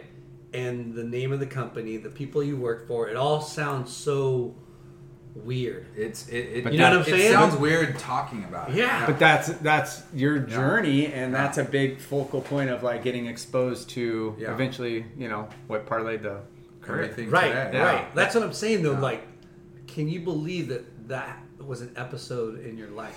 dude. I, it really. You know was- what I mean? Like- it, it- I honestly only brought it up because of where we are. And Yeah. I, and I thought of because I drove down beach today. Yeah. Brought you, about and it brought back memories. memories. So because it's exactly. kind of it's a neat interesting twist that there's no way in hell that i would ever thought that you would have worked for such a small yeah. you know what i mean like Yeah, I- tiny. when we tiny, talk about like tiny, tiny. Well, mo- most people in your position, being around surf and growing Yeah. up and having design and that, you would have sent out ten resumes to all the big guys Yeah. and kind of got an internship, you know, Exact- and going yeah, that's going the tr- more traditional Yeah. route. Like this was so off beaten path, Yeah. but yet it still fit to exactly what you were. it's funny wanting because to it's, do. it's almost like the first thing that came at you Yeah. Right? It's true. It's true. It's the first thing that came out after me. I mean, one of the one of my friends was probably writing for one of the bigger companies, and these guys were making the trunks, and somehow they had the connection. Mm-hmm. Yeah. yeah. They introduced me. yeah and and you're like shit Yeah. maybe let's give this a whirl let's give it a whirl. But look, I didn't last the summer. So I was, I just, it was a weird time in my life, and we, you know, you're just out of school. I'm probably missing Santa Barbara. I'm, I'm missing just being more creative too. It was a, it was a weird environment where I was working, and so, um, and Brett was depressed. He's no longer depressed. He's Yeah. very, he's, but um, it was just I had I had to hit the road. So we I moved up to LA the end of that summer uh, to live with uh, Rusty and Ryan and Rick Klotz, who I had met at ASR, and he said I met him at founder ASR. He was the founder of Fresh Jive, and you know Fresh Jive at that time was just having a moment. It was so cool. Streetwear. I mean, I know you have roots with Stussy. Yeah. And um, Stussy was probably the only one really that came before. Yeah. And at that time like streetwear slash what, what do you call it like graffiti zine style club culture. Club culture. Yeah. It was it was all a moshing everything off the sand. Bubbling I mean, the- pretty much. Yeah, we all 'Cause fuck- participated in anyways, you know, or it's like FUCT was along the same time same frame, time. right? Yeah. f- Yeah. Same time. What's that guy's name? Burnett, Bernetti? Oh, um, Mike yeah. Bernetti. No, Split? Erik Brunetti. Erik Brunetti. Um, SMP. SMP. More core, SMP you know? was rad. Yeah. Yeah. But there was that kind of, you know, MCD was rad too. I had this. Yeah. But All your those new fringe brands, but that was Fresh more Jive fringes and, of surf. and But FUCT and you know that those those were more like streetwear vibe. yeah, Yeah. There was another they brand. took more of the hip hop Yeah, culture, yeah. streetwear. There There was another brand called Third Rail. Yeah. Oh yeah. You mentioned JNCO. JNCO. So that's why I said save it because that's kind of like that's In this time that's- frame. That's his time frame, but yeah. So You you got met it him. So Rick, I met him. I kept calling him. You know, he's like, "Oh yeah, come see me." I kept calling him, and it was kind of hard to get in touch with him. But finally, you know, Where was his office? in LA? downtown Los Angeles, um, thirteen seventeen Olive. It recently burned down, Wow. um, Oof. and You left there and you burned that shit down. It wasn't me. it wasn't me, Rick. Uh, but we, um, I showed up one day, and I kind of thought it was an interview, and I remember I wore a suit. Shut the front door. Well, like a but a cool suit, Yeah. right? You know, like I, I just wanted to act. You know, I wanted to show him that I cared. you were serious. I think I might have had a wallet chain. Um, but uh, Were you wearing creepers? um, Doc Martens? some Doc Martens. sort of big soled shoe for sure. Yeah. for sure. Um, but but yeah, like you know, showed up. I think he was so blown away. I remember he couldn't meet with me for a while. I sat in the front. Um, but he, I think he was so blown away that I just came down in a suit and I cared. Um, he he hired me On the like- spot? pretty much. Like he said, "Come work for me. You can be my assistant designer." Um, So what did you show him? Like what what kind of body I work? think at the time, well, look, let's be honest. I came on board and I pushed boxes for a summer, right? So he needed, he just needed an extra pair of hands, and Okay. he knew but I was a At the capable time, repair. right? Yeah. you didn't have a body of work to show. I mean, I Yeah. probably, I probably would have, yeah. I probably would have talked about my experience with Yeah. the manufacturers, and he probably loved that because Rick came, his father came from that world. George really ran our shop, and we had in house this guy Saul who kind of ran. You know, back then, you you made clothes in LA not because it was cool, because that's what we did, Yeah. right? That's like, you know, it was before everyone sent everything offshore. Yeah. So Fresh Jive essentially was our own little mini factory. George, Rick's father, who had came, who had spent years in this part of the world as a manufacturer, um, he and a guy named Saul, who ran our pattern making floor and essentially the, the little mini factory. Um, that's where I cut. I mean, literally, like I took what I learned at Eileen West, a little bit of maybe what I learned with the Right. Throttle's Threads guys, and um, but I just I watched Rick. You know, I, I to this day, most of my creative process was born in the three years I spent with Rick. I mean, he he it was before we used computers for everything. Um, it was before we used emails to communicate. I do remember I got my first email during that time, but it, AOL. But yeah, probably Earth, Earthlink. Earth. AOL. Yeah. I think it was yeah, or one of those. Yeah, two. those were the two. and SBC Global. but you barely used it, right? Yeah. We Right. were fat. We would draw everything, so nothing was nothing was computer CAD. We would draw everything, and Rick would teach me if we were gonna do one sweatshirt, we were gonna draw. He would literally sketch twenty idea, uh, twenty to literally two hundred ideas on a piece of paper, and I watched him, and he, you know, and he would always say, "We're gonna." we're doing all this to land on the best possible idea and it was true it like he would come up with the craziest concepts and no one would like no one would get in his way he would just like he would he would take the best idea that of all these sketches that he thought was the best idea maybe he would show it to a few of us he'd walk over to Saul Saul would make a pattern we'd try it on. If we liked it, we'd, we'd maybe do a small production run. And so, you know, we worked so hard. Um, it was a 24 7 grind. We were uh, sketching everything, shooting everything. Rick was an incredible graphic artist and always surrounded himself with other great graphic artists. I was not.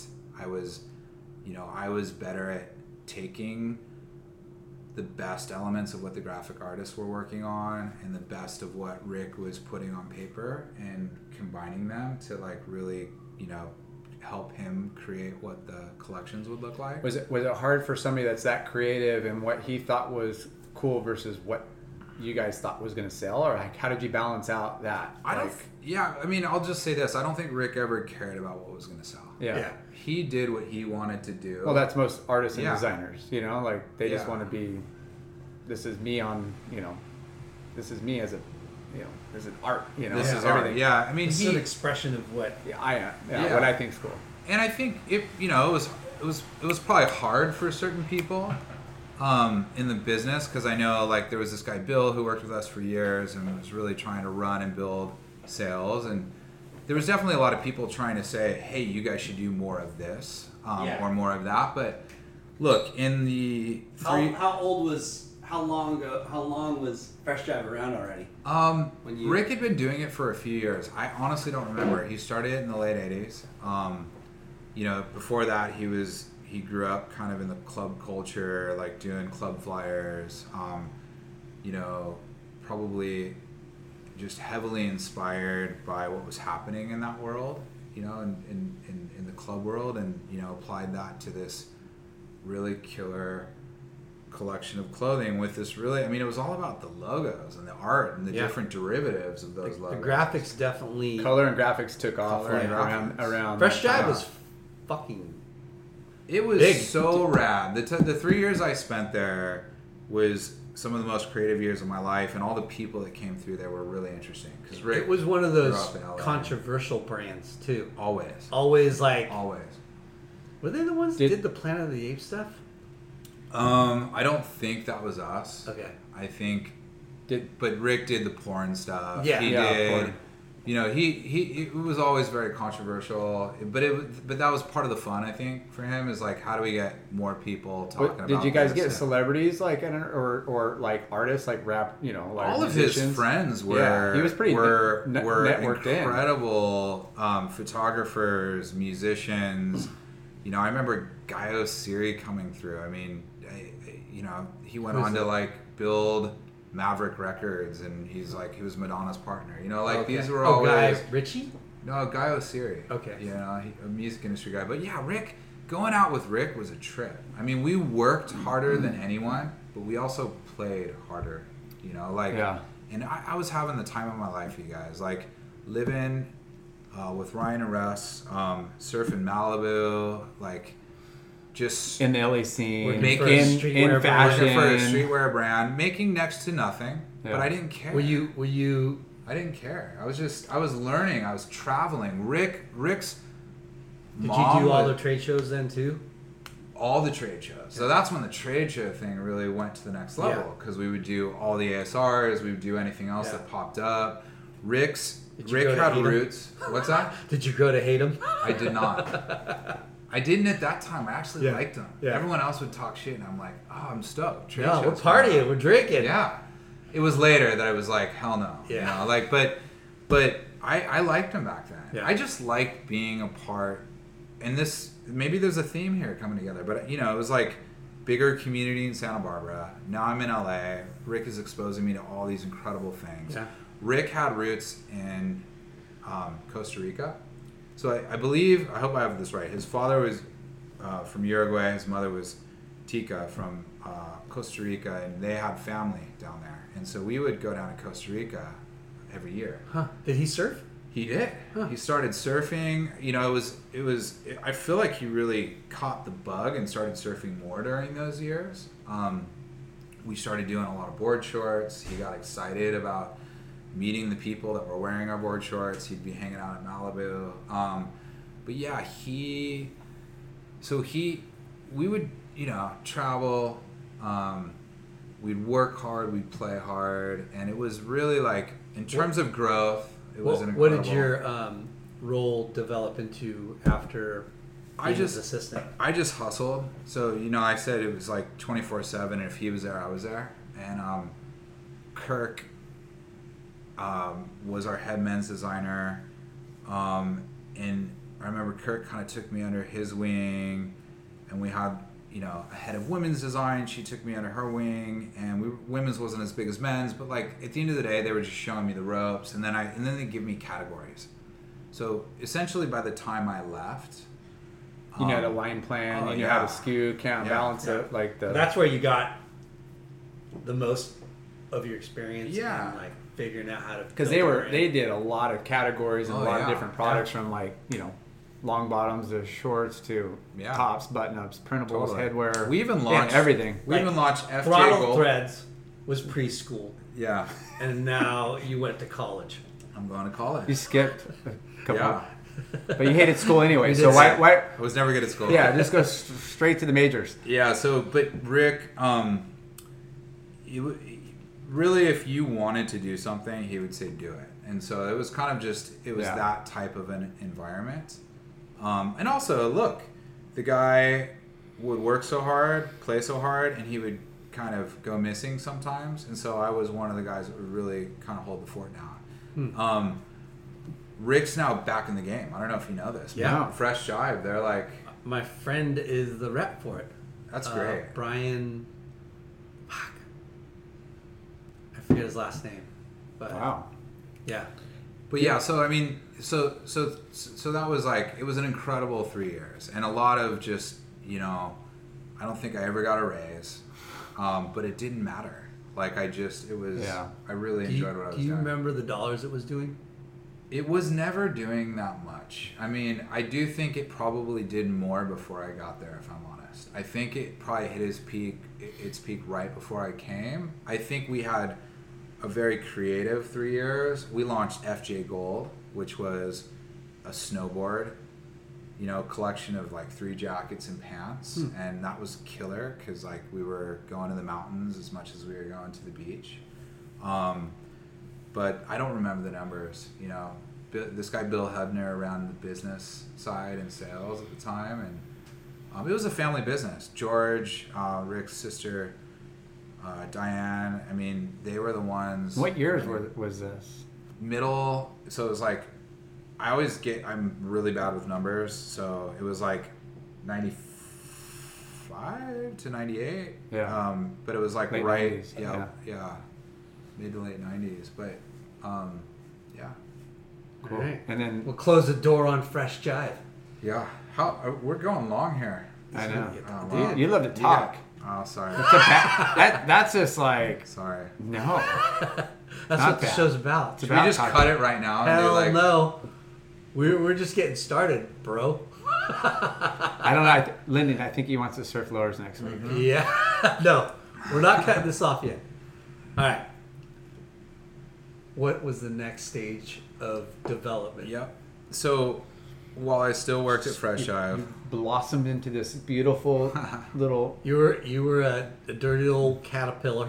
yeah, yeah, there was You're- you're definitely some head- dirty habits happening. But the, um, so the recruiter from Abercrombie and Fitch started reaching out.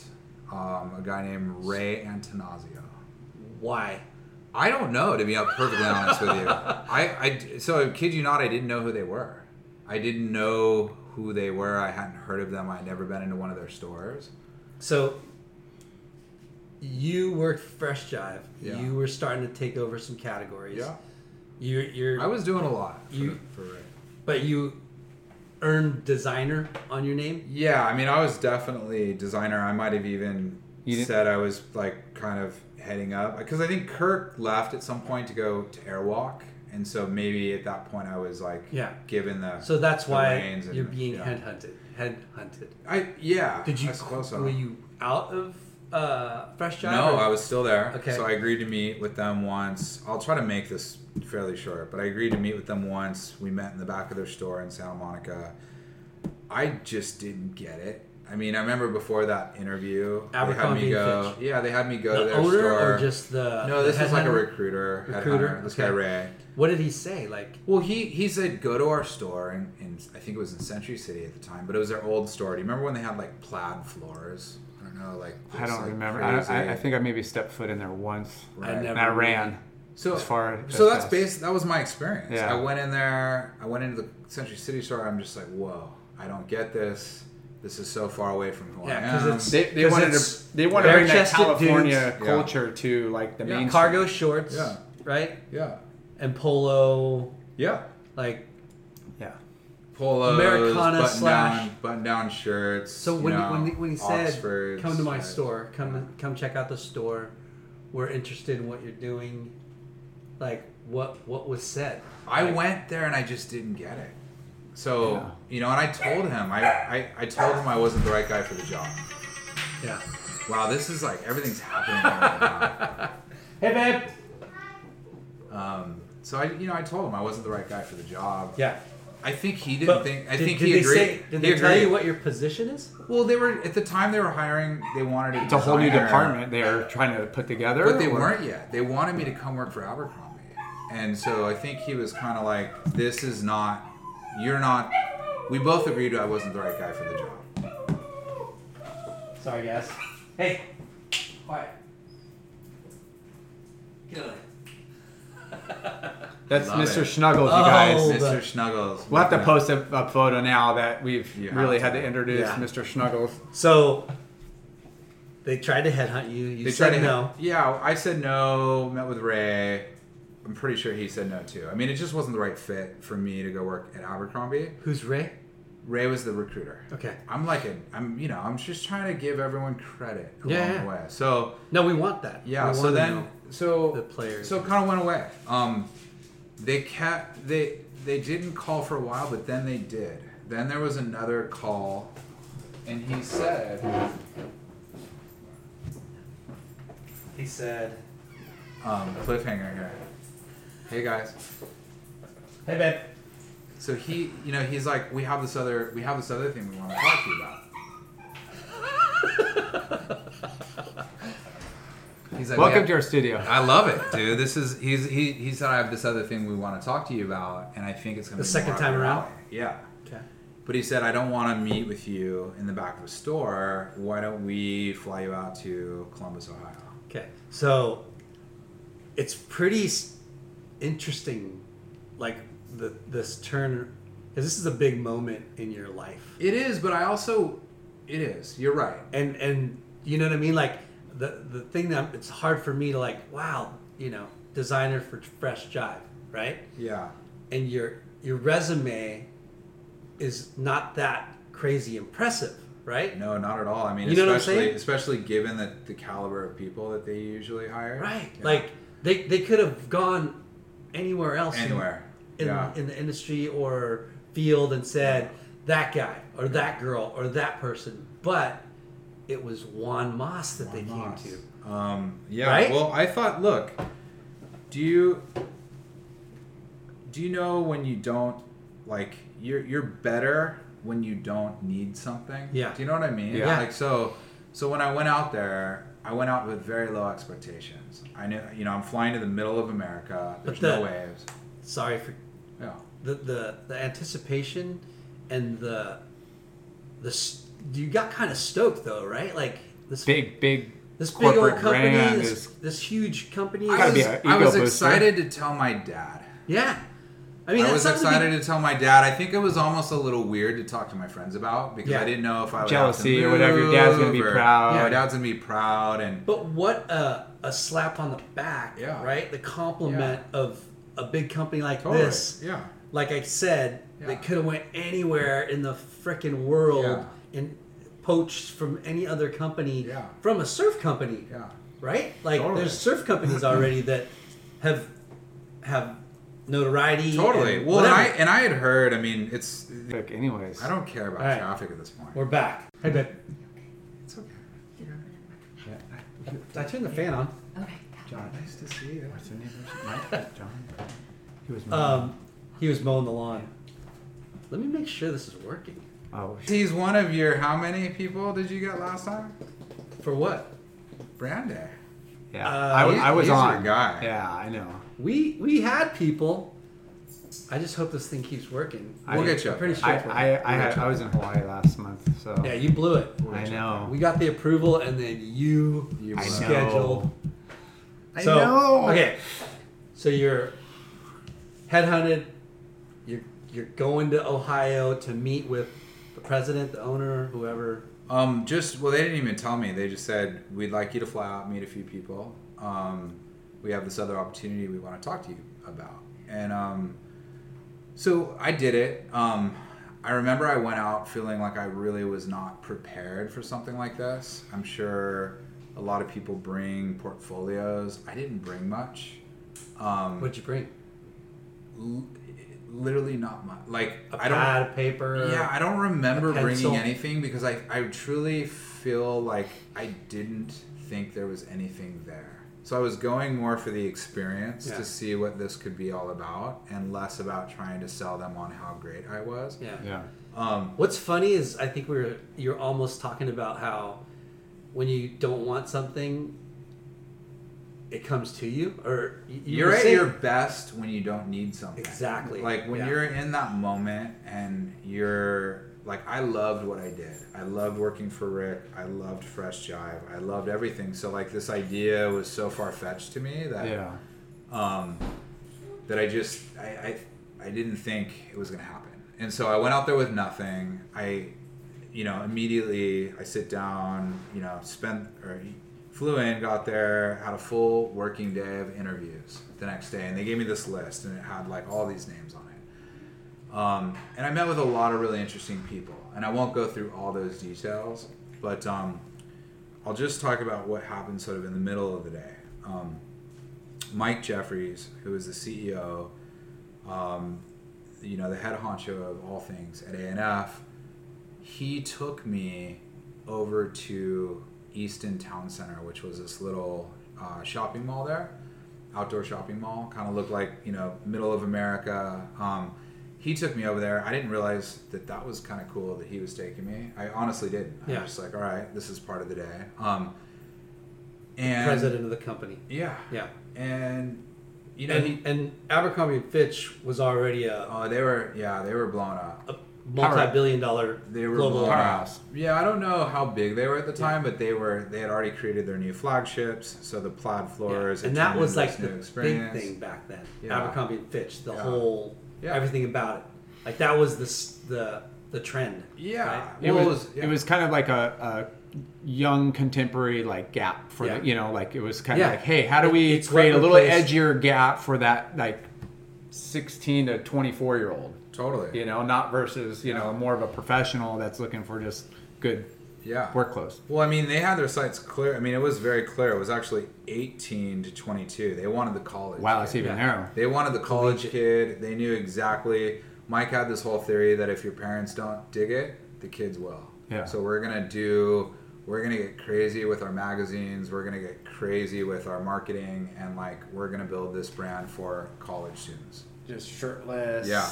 Yeah. you know sex sells you're Exactly. appealing to that So you're like at that mall. So we're at that mall, testosterone boy and he takes me into Lar, his new Lar- flagship. Lar likes talking about shirtless boys, so I don't know what. whoa that sounds like another. I just look. I just look in the mirror every day. I Podcast hate. that you guys I should sell do. clothes, but I actually hate wearing clothes. I'd rather just be in a pair of board shorts and that's it. Shirtless late night. Perfect. Well, we'll we'll trunk it next time for you. Yeah. Um, so Second we sesh. second sesh. um, so we ended up um, walking through the flagship. It was just me and Mike, and I. This man was so proud of what he had built, and it was really neat because I just didn't have any expectations.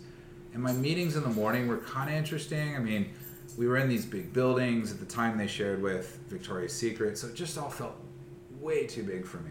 Yeah. But now we're on the, the shop floor. It's me and Mike, and um, we're walking through. He's using a lot of retail terminology that I didn't even know at the time. You know, he's like talking about the front forward table, um, the floor set, and you know, he's reminding me to like listen and you know look around and smell. And he's so proud of everything. And you know, I think that was the very first time I had heard this the word merchandising used in the way that that that they use it on that level, right? I didn't know what a merchant was. I, I so Mike was this incredible merchant and he hired incredible merchants, you know, people that Yeah. just loved product and loved creating these great experiences. So he showed me this whole story. Um, product probably wasn't that interesting to me. It, what was it? what was Experience. the experience. Yeah. I- and you know, and I, like in hearing it firsthand from him, I like it, it was it It was what they call the sizzle. Yeah. Yeah It's yeah, it's yeah. connecting to the brand not just on a product level, but on an inspiration Yeah. level and Yeah. what they're, you know, it's Aspiration. I wasn't that person, but I got it Yeah. because everything was done so well. Yeah. So So you know when you're describing your whole uh, demeanor, right? Your demeanor towards Abercrombie personnel and and president, you're like a hot chick that these guys are courting. You know what I mean? Yeah.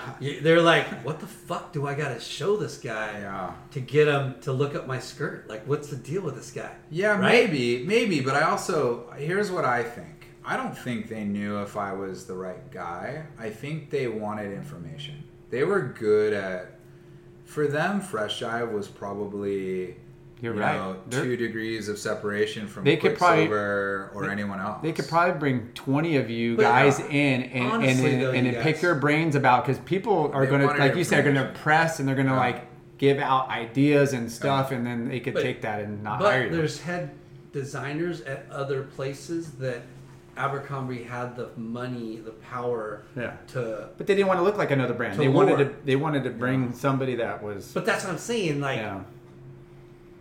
What I'm saying is they there's other more qualified people. Oh, You know what I'm saying? Uh, yes. Not to not to Ninety nine percent of Not people talking more shit on qualified you. than I was. You know what I mean? Yeah. But just saying like the pool of people that they could have chosen from. I was a sur- Juan Moss. I was a surfer from California. Yeah. And I would soon, in the next 10 minutes, find out why they wanted to talk to a surfer from All right, California. so, let, so, sorry for so no, no, it's, it's, it's all part of the journey. So, so Mike, so we did this whole thing. He was really proud of it. And he goes, now I want to show you something else.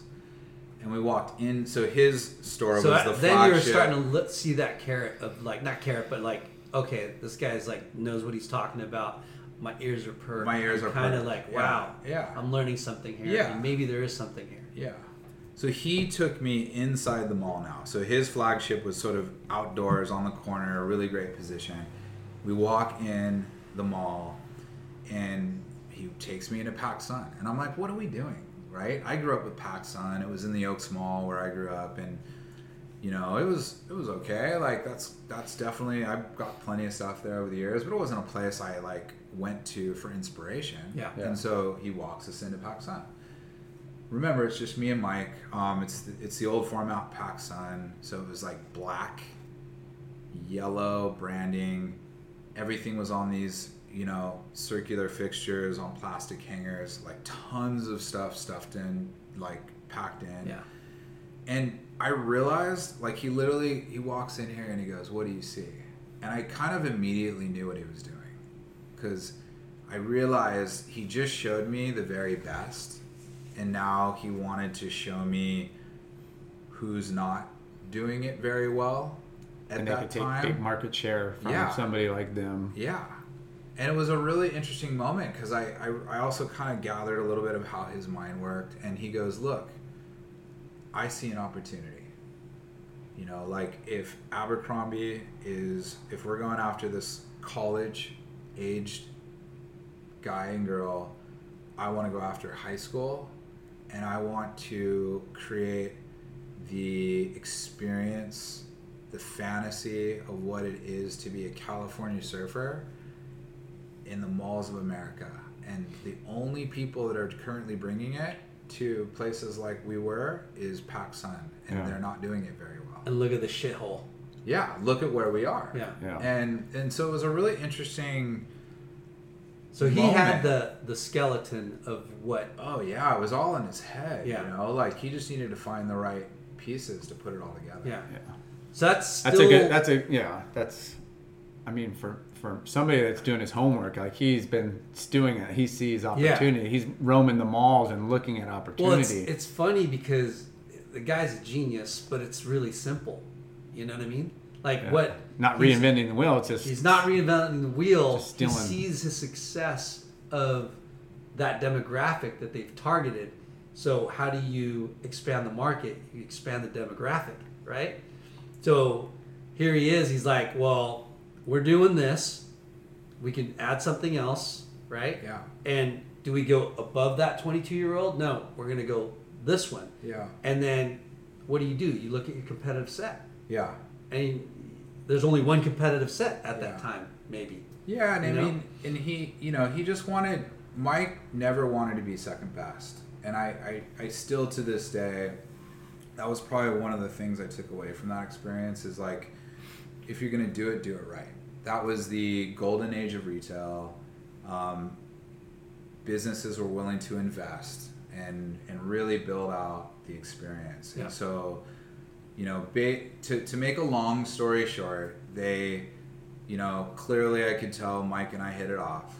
Um, there was a couple other people I met that day, and you know, at the end of the day, there was no way I was going to go to Columbus, Ohio, and I think they knew that too. Yeah. So that's why that's why I really believe it was more about pumping me for information. Um, but I, you know, I, I flew home, um, and about a week later, I do remember this happening because um, they they they called me. I was at work. I couldn't talk, and I said, "Oh, I'll call you a little bit later." And I drove down the street from SC, um, kind of like so where our where Fresh I was was just down the street from where USC was. So I drove I drove over there, took this phone call from Abercrombie, and it was a woman, and she literally said, "Hey, we'd love for you to come work with us. Um, here's the number we're gonna pay you. It's not negotiable." Um, and it was pretty good, right? Like it was a it was a lot Six more than? I was.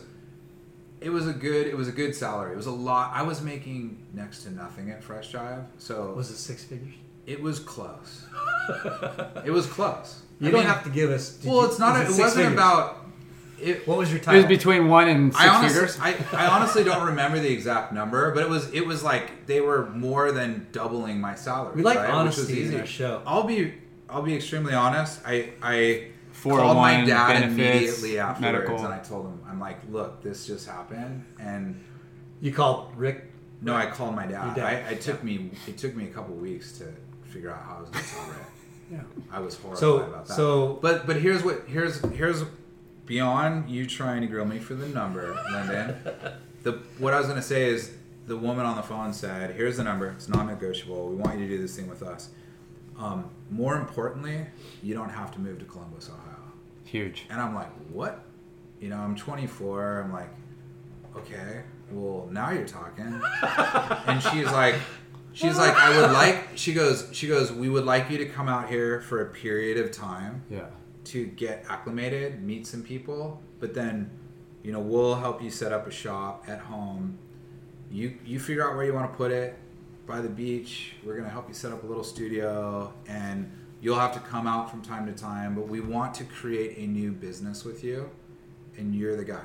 So you're So Did you did you tell them this figure is great, you know, but not having to move to Columbus, Oh, yeah. Ohio, and you're gonna stay Yeah. there? Now that salary in Columbus, watching what you Ohio was Yeah. freaking. You're living 100%. huge. Now you're staying Yeah. back in LA, and you're like, well, shit. This isn't, I mean, it's still better when you're getting, but they but knew but the- they knew i mean they they the cost of living is triple of Yeah. what they're they're at. I mean, there was a time a few years later where I, I had to get an apartment in Ohio because I spent so much time there. But um, but that was it. You know, I called. So- okay, did you like at any point say this is my idea before they off gave no, no, there was none. There was none. There was That's so There was so little. Remember, I hardly showed them anything. Yeah. I think it was vibe. Honestly, it was They just- vibe. they just said, and it's funny, like, you know, there's a lot of weird stories I've heard over the years. Like, apparently, like, um, Fuzzy and Jeff Yo- Yoki were out there before I was because they were thinking about possibly buying Modern Amusement. You know, these might all be rumors now at this point, but they were doing their research, Yeah. and so I really believe it was less about true talent and more about they needed someone who checked all these boxes and the understood yeah just understood the experience that they wanted to build in a retail store and so But dude, that's like it was crazy, yeah no It's it was crazy. it was crazy. crazy It's really well he was crazy I and I'm I like he was Like- anyone who knew him I mean he did stuff like that you threw out a vibe, right? Yeah. That that's what I'm saying. You threw out a vibe that sold them on you sold them yeah sold without anything being Yeah. proven or shown or idea shared or a sketch drawn. They just said this dude's the dude, Yeah, well, which the, is really fucking funny. the it's reality. really cool. The reality is, I don't think they would have liked my work that much at the time, anyways. You know, like you don't go from the type of campaigns we What- were doing. At, what- yeah, what if they Fresh call, called you for a second interview and they're like, okay, bring me your top ten pieces, like on you know Yeah. the designer shows or Yeah. like you're you're creating collections and I don't even know what I my would have flat brought. satin Yeah. board shorts. Ironically, I do remember my favorite pieces at Fresh Jive, and one of them was a board short. So I mean, That's I do good. I do remember the stuff I did that Okay. I that I enjoyed doing. But So so they gave you the offer. Yeah. You're like, fuck, what do I do? Tell your dad. Your dad's stoked. He says, do it. I kind of knew based on the fact that that phone call was pretty cool because I knew if they were gonna pay me this number and they were going to allow me to stay in California, how could I how could I not give this Yeah. a shot? At so that- I called my dad. It's basically quadruple what you were making. Yeah, it was four times what I was making, Yeah. and what I was making was a little bit less than twenty five thousand dollars. So you can put it together. It was a, it was like for me at ninety eight. I'm twenty four. I'm Yeah. like, wow. It was a life changing, life-changing. game changing moment. Yeah. yeah, and I want to talk about the money thing again at the end of this because you know I think there's just some realities to maybe what we did in those seven years I spent in that world. Seven years at in the world of in the world of Abercrombie. Yeah. And so so let's let's so they hired me to create what was essentially the project name at the time was Concept Three. They needed they Mike had the vision for the you know the the fantasy of the California lifestyle, the surfing lifestyle, and we want to put it into the malls of America. Um, John, yeah, you're a clothing designer. We want you to be more than that. So immediately I learned about this idea of being a conceptual designer. So it was less about the the specifics of More the story. fabric, that stitch, and that color. It was exactly. more the story. It was a, it was Yeah. a storytelling exercise. You know, like what like come up with a story, like inspire us with it, show Yeah. us pictures, build rigs, um, you know, travel. This was before the internet, so travel the world. If new stores were opening in places, they wanted us to be there so we could experience what was great about those stores, buy samples, bring them back. At you what know, point I- did they tell you like, hey, this is our like game plan? We're gonna open X amount of doors the first year, the second year. If things go well, we're gonna like. They probably had. You oh, know, they they I'm, I they- guarantee you they had it all out For sure. Yeah, I mean it was Did probably they give you like a timeline to come up with Yeah. a concept? Well, it was quick. So, first guy hired, I remember. So, you remember they said you got to come out and spend a little bit of time here. Flew out, um, flew back out. Day one, Mike introduced me, introduces me to a guy named Chad Kessler, and he said, "John, you're going to be our creative vision." Chad is a very gifted merchant. He's worked with me for years. Chad is going to be your merchant partner, and you guys are going to build this business. And um, and there was a few other quick hires that he asked me to help do. We hired a woman. Um, she didn't stay. She wasn't around very long. We we. We, we definitely hired a few people from the outside, but mostly it was just bringing together some of their best talent internally. You're right, Jay. They definitely would have had a blueprint or some sort of a roadmap for what they wanted to do. I knew that we needed to get stores open. We needed a concept quick because we needed to start developing and designing products.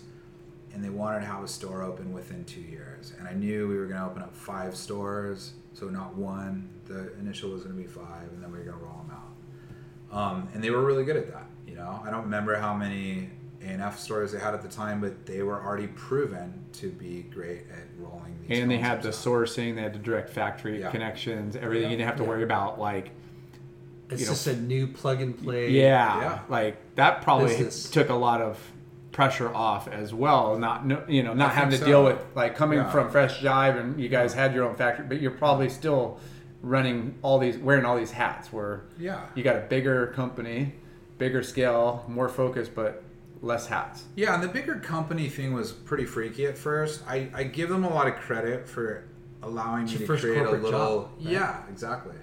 And and they they allowed me to create this little interesting world within their world. Um, and I do you know, they had enough foresight to know that's probably what I needed Yeah. to survive there.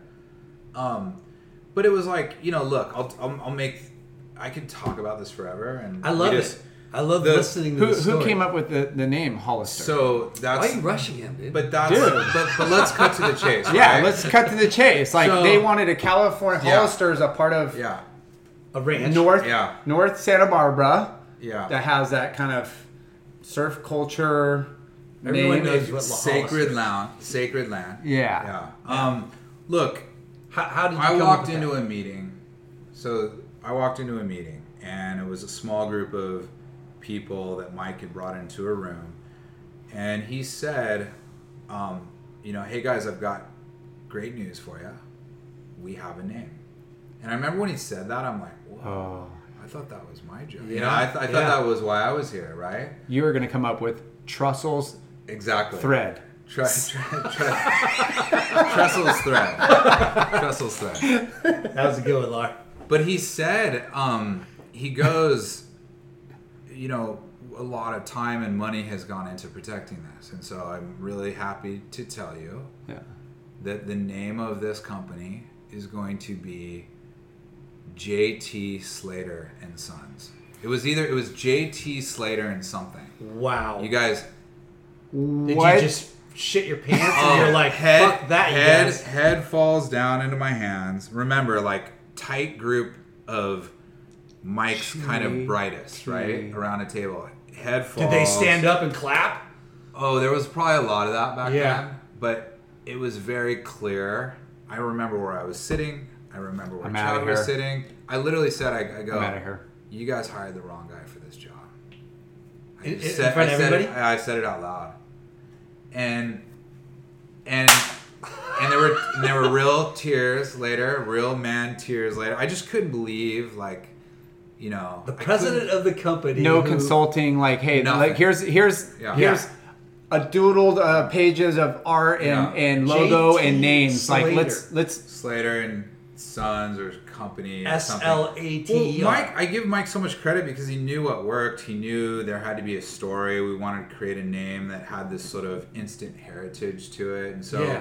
So But you it's know, such a direct- Oh, it was playing off all these different Yeah. things, right? And and I, I'm pretty sure I've told Kelly the story at this Yeah. point, right? Like it's a crazy story if you think about it. It is. It's like Baywatch was on, Slater was in the heyday, just winning like You're- left and right. He's like, So- well, why don't we just bank off of Yeah. the most popular surfer yeah, on what the do we planet? need you for? Yeah. So so he says, um, it was so noticeably that I was distraught, and as I you know, and I literally had said you hired the wrong guy for the job, and Mike goes, look, so much has gone into this investment, time, mind power. You and Chad go away. This was like a Thursday, I think. He goes, you guys go away. Bring me back a better idea by Monday, and if you don't, it's going to be this name. Wow. So How long into the? uh, not that long. This happened quick, and I think he already probably he'd probably been sitting on that one for a while. But Yeah.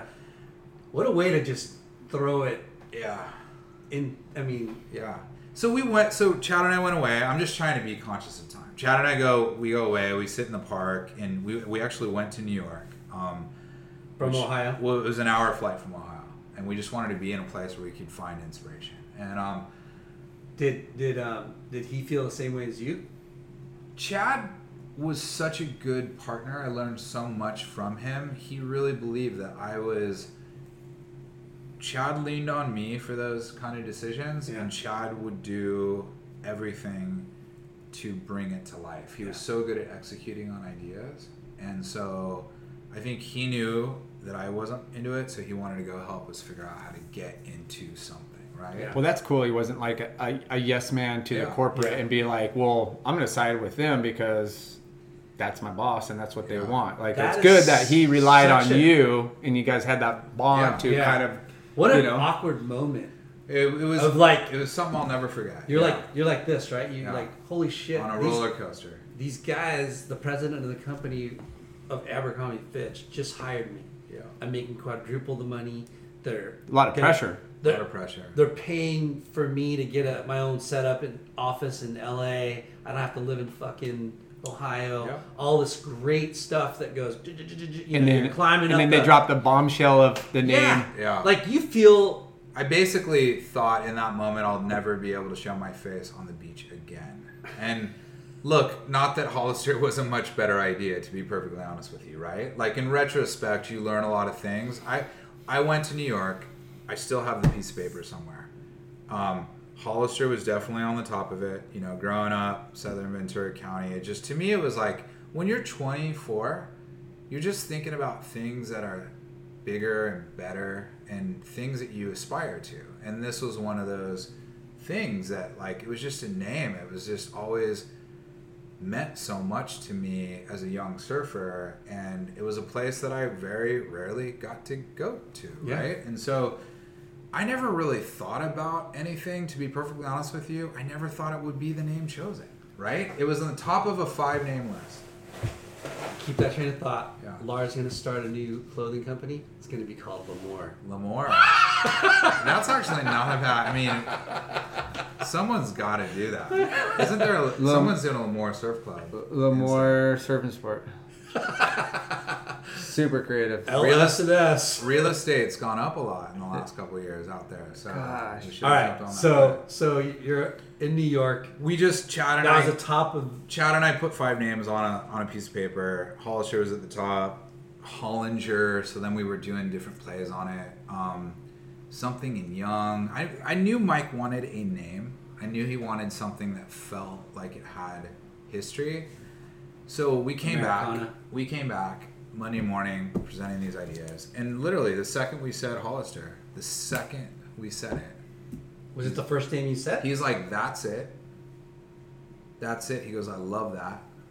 Let's. He goes, let's see if it's protectable. And but guess what he? So the here's the craziest part. The original name of Hollister was J.M. Hollister and.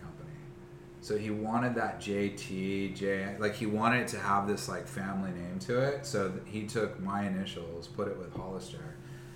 No, no, no kidding. I mean, I like Is there a JM in Hollister? there isn't anymore. I mean, they dropped it. It was just like it was. It was what he he was so hell bent on telling this story of like A family the, heritage. the fantasy. uh, yeah. yeah. You know, I remember he he even had come up. Someone in this world said like, you know, we're we're merchants and traders that kind of crossed the seas, the Pacific, the Pacific Ocean, and we landed in this place and. We had, you know, it was this whole fantasy of like a family that had created because Abercrombie and Fitch was a real family um, store. I believe it started in Chicago, and it was a sporting goods store. So that had heritage, and he was trying to fabricate that with Hollister. Yeah. So look, um, again, 24. That was the name. Didn't you know? If I had it to do all over again, I would not have done that.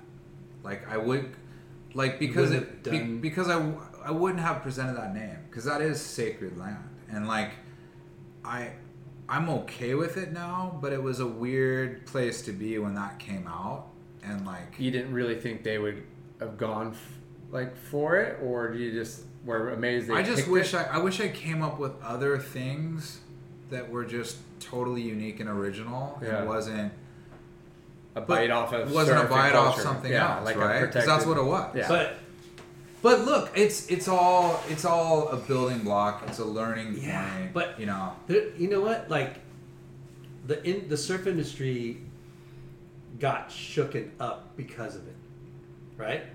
every the surf industry had this opportunity, right? They- Absolutely. like it was ripe for the taking, and and ja- um, Mike saw that, and anyone any one of the big boys in the surf industry could have done it, and they could have done it better. Yeah. They could have done it Yeah. truly authentic. Yeah.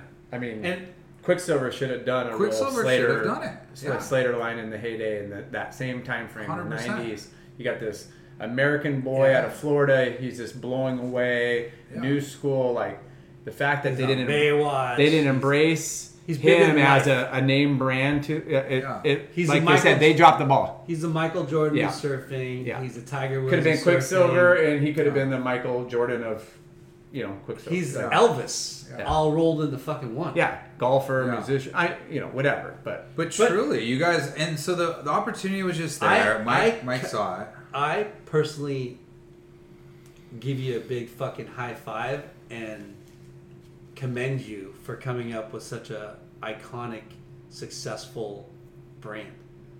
You know? I, I really appreciate that. I I- do. I don't- It, it I'm not mad still, at I still think it would have been everything it is today With a different with a different name. Yeah. Because it was a, it was about the the, the You know when people say hitting the nail on the head? behind it.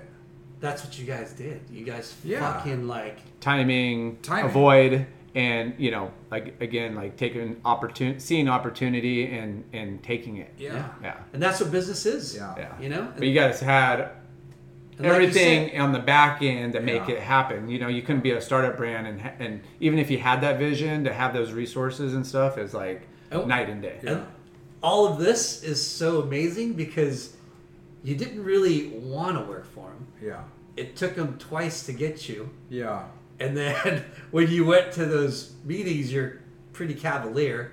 It sounds like you weren't really like, I, I- need this job. I yeah. want this I job. definitely had a chip on my shoulder. I mean, I definitely. It was just more of this. Yeah. I didn't. This was never gonna happen. Yeah. But that's just being true and Yeah. being real, like versus just saying yes, Yeah. boss, yes, boss, Yeah, going with the flow. Like Yeah. you know, if you're gonna do that, then you're just a puppet. You know, Yeah. like But you, know, you you were stoked to do it and be able to tell your dad like, hey, my career is kind of going somewhere. Well, my career is going somewhere, and in those seven years, I truly learned about best of class, best of How class much more money business, did you make after that? best of class experience, best of class clothing. But that's Yeah. But but here's here's probably the biggest takeaway, and if anyone's even listening after all this time of talking, I walked away with nothing more than I came with. Yeah. You know, I A wealth of experience. a wealth of experience, but like you know, I think a lot of people thought that I made all this money there. I mean, look, had I done the contract differently, but who knows how to do those things at 24? Like, Yeah. I I was an employee. You know, I got paid a decent salary. Um, Hollister was a critical success so quickly that they asked me to do concept for the other businesses in their world. So I got to oversee concept for, you know, ANF men's and women's, Hollister guys and girls. I even did Little A, and I got to What's work Little with Little A was was what we called the kids Abercrombie Oh, okay. at the time. Um, you know, I got to manage four offices in New York, um, London, Los Angeles, and then I had a team in Columbus. So, it was a really So you went the University of Abercrombie. it was it was it was an incredible if if Fresh Jive was preschool. well, Fresh Jive was truly like the creative.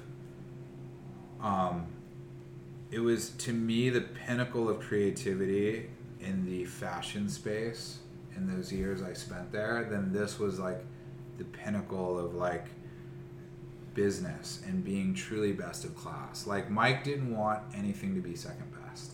So we're gonna build the best store. We're gonna build the best products in each classification. We're gonna have the best pricing. So it like not only is a great product, but we can move it. Um, you know, it was it was all of all senses had to come together, and I'm really thankful that I I had that opportunity because very much like I said in college when I was looking at the pictures in magazines and I was seeing this whole experience and wondering what part I could play in that. Now I was able to put it all together. Yeah. And so that was it was that was cool. But look, you know, seven years. I met Hannah during that time. Um, I had bought a, a tiny little house that I still live in today. So like, you know, I, twenty years basically we've lived in this tiny little house. She worked at Ron Herman, right? She worked at Ron Herman at the time, where I was going. Look I- at that, dude. Chalky, the investigative reporter. Lars fucking slacking on the job. Um, hey, I got my day job. and, he, and he did drive today. He did drive. He did drive. Um, I'm You over did here. me- I'm over here just sipping the dude's California IPA. So wondering where my my other. There's beers in the fridge outside, bro. Oh, We're definitely gonna have to finish this with a beer for sure. um, but we, you know, it was like I just my life had turned into something else. Yeah. So I wasn't really surfing as much. I had at this point got I had an apartment in Ohio, and by the way, Columbus, Ohio is a great place. So I'm not just saying that. Like It was it's an- it was so awesome. crazy to me the whole, the the trajectory of where you came from Yeah. to where to what you became at Abercrombie. From You're a fucking executive. From the snake From- bowls from- of the back hills of Thousand Oaks to To working at Fresh Jive in you know shitty LA sometimes. Don't forget my time on Beach Boulevard here. Yeah, but but you know what I mean. Like Yeah. you went from Fresh Jive, which was a huge Yeah. It was huge a- step, Yeah. But then you went from an even like a Grand Canyon step And it was weird. There was there was something that didn't almost make sense because you about started jet setting. Yeah. right? Yeah. Yeah. Like living the Yeah. the corporate life, That's jet why, setting yeah. globally. Yeah, we'd go on concepts like we would fly with you know I when I went to Tavarua for the first time with a lot of our friends. I got to do some R and D in Tavarua, Yes. you guys. Yeah, Yeah, like, seriously. Yeah, that's Yeah, what I was go. doing. Um, but it was also it, it was part of the job. I would document everything. I'd bring it all back. Yeah. and um, that's also still today how, how that business runs all businesses like that Yeah. the difference is now we have the internet and so at any given time you can go up and you can see anything so you don't have to spend as much and travel as far um, met hannah because she was working at ron herman i would go there all the time when new product You- would come in A guy that worked there wanted to introduce you, but you were like, yeah daryl he he daryl was schneider i think was his name yeah, but you were like, uh, I- you might have been seeing somebody at a time, wow and then yeah yeah. yeah I, did, I full on binge. You did. Uh, John Moore binging You last did. night. Um, yeah. So she grabbed a drink out of your hand. she grabbed a drink out of my hand. I mean, th- Dude, there what- was, do you it want to say it? You it want was- to I I just this want to It was show him just- how impressive I am, It was. bro. I appreciate that. thank you for thank you for doing your research. I mean, Hannah, we've been together for it'll be 17 years. Um, it was we definitely thank you. Um, That's a Not hand married, clap. living never in got married. sin. Living in sin. From That's a my Christian religious- upbringing, and you're not married with Yes. children. Yes. Illegitimate Two children, too. Two now. illegitimate children. two, yes. So, but it was just I wanted to get back. I, I just I, I needed a little bit of How semblance much? of Sorry, life. how much time did you spend? I was always traveling. So this was obviously before kids. Um, I was on a Kind of the perfect time in, in your every life, though. every other day. The age. Rarely surfing. Rarely surfing. Um, I was, you know, traveling. It was always trying to keep up with the business and keep up with all the people. I think at the time I was, I had a team of 22 people that I was working with. So, um, so you know, I basically at that point, I knew there was not much more I could do um, in that particular world that would really inspire me, and so I just, you know, I knew it was my time, um, and I, I walked. I didn't have a job. I just wanted to get back to. I wanted to spend time in LA. Um, I wanted to spend time with my girlfriend. Excuse me, and you know, I I walked and I didn't make any money. I mean, I didn't like it was. Thanks, Jay. Um, it was You- an incredible. Resign? I resigned. I remember resigning to Mike, and I remember what he said to me. I remember him saying, "I think you're out of your mind. You know, go home, think about this. I'll see you Monday." And I'm like, "No, that's you know, like I'm serious." And you know, I I think he was such a passionate guy and so good at his job that he wanted people that was al- that were always drinking the Kool Aid with him, right? Yeah. And so, you know, Cheers. when you Cheers. Thanks, boys.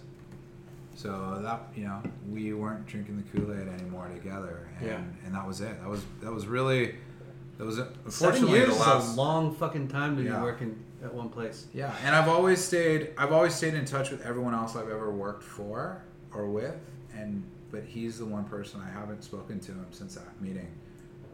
So Wow. um, Pride and yeah. So I didn't leave a multimillionaire.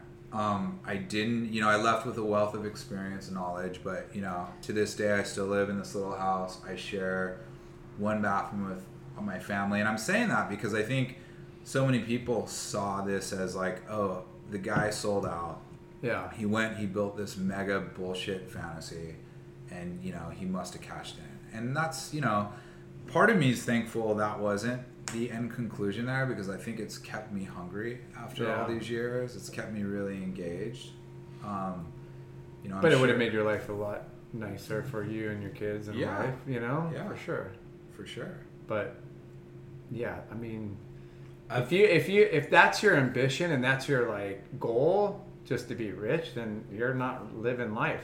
You Yeah. know? Like at least in the way that you want to. Yeah, You're chasing. You're Yeah. chasing. But incredible experience. Yeah. But we all want to be rich and successful. Yeah, Yeah, rich and successful. I'm not saying that's a bad In thing, that order. But but I got the order wrong. yeah. So we're gonna close the chapter on Hollister. Yeah, You walked away with no job. no job. Why did you do that? Well, You were just truly, so truly. I was in love with this woman, um, and I wanted to get back to like my job had become less about product. I love product and and just bringing great items to life. My job had become more about percentages. So when I was overseeing all the businesses, I'd walk into a room, and I already told you guys I can't add, right? I was a horrible student. So I'd walk into a room and Mike would ask me in front of 150 people, um, as a percentage of of the whole, tell me which, how much should we dedicate our buy-in to each wash of denim on the wall, and you know, like as a as a percentage of 100%, right? But like. I would just be looking at this wall of all these things. I'm not a genius. Yeah. Um, You just rounded up to 212%. Literally, I remember in this room, know, but it was 40. but it was literally like I so I winged it, and it was edu- you know we, we we did our research, but you know I winged it. A lot of great people in the room, um, and we're doing our best. And I remember Mike. It wasn't about the product. It wasn't about what I was saying. He literally told the room, "Well, John, that doesn't add up." And it was so. And I remember at that moment, it was like, okay. This is no longer about Take this job and vision. this is no longer about bringing these these incredible experiences to life. It's Yeah. it's it's You know I'm not a numbers Yeah. guy. So yeah, I left. Hannah and I went on a trip together. Um, we went to Tahiti. Tahiti is very expensive, and so the money ran out quick. And um, you know, I needed Did you get come home and severance? a job. It was a small no, because I quit. Right, I quit. Yeah. I, I had a little bit of stock, and it was just a weird time where like the stock had dipped, and it just wasn't. I just didn't.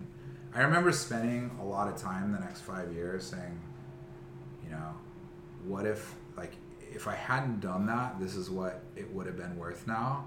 And I remember Hannah just saying, "Stop." You Yeah. know, like you've moved on. Stop thinking about that. But it was, you know, I think that's an important part of the story because I think a lot of people look at that and think about my experience, my body of work, and they just must put it all together and think, well, that guy, like, he cashed in, Yeah.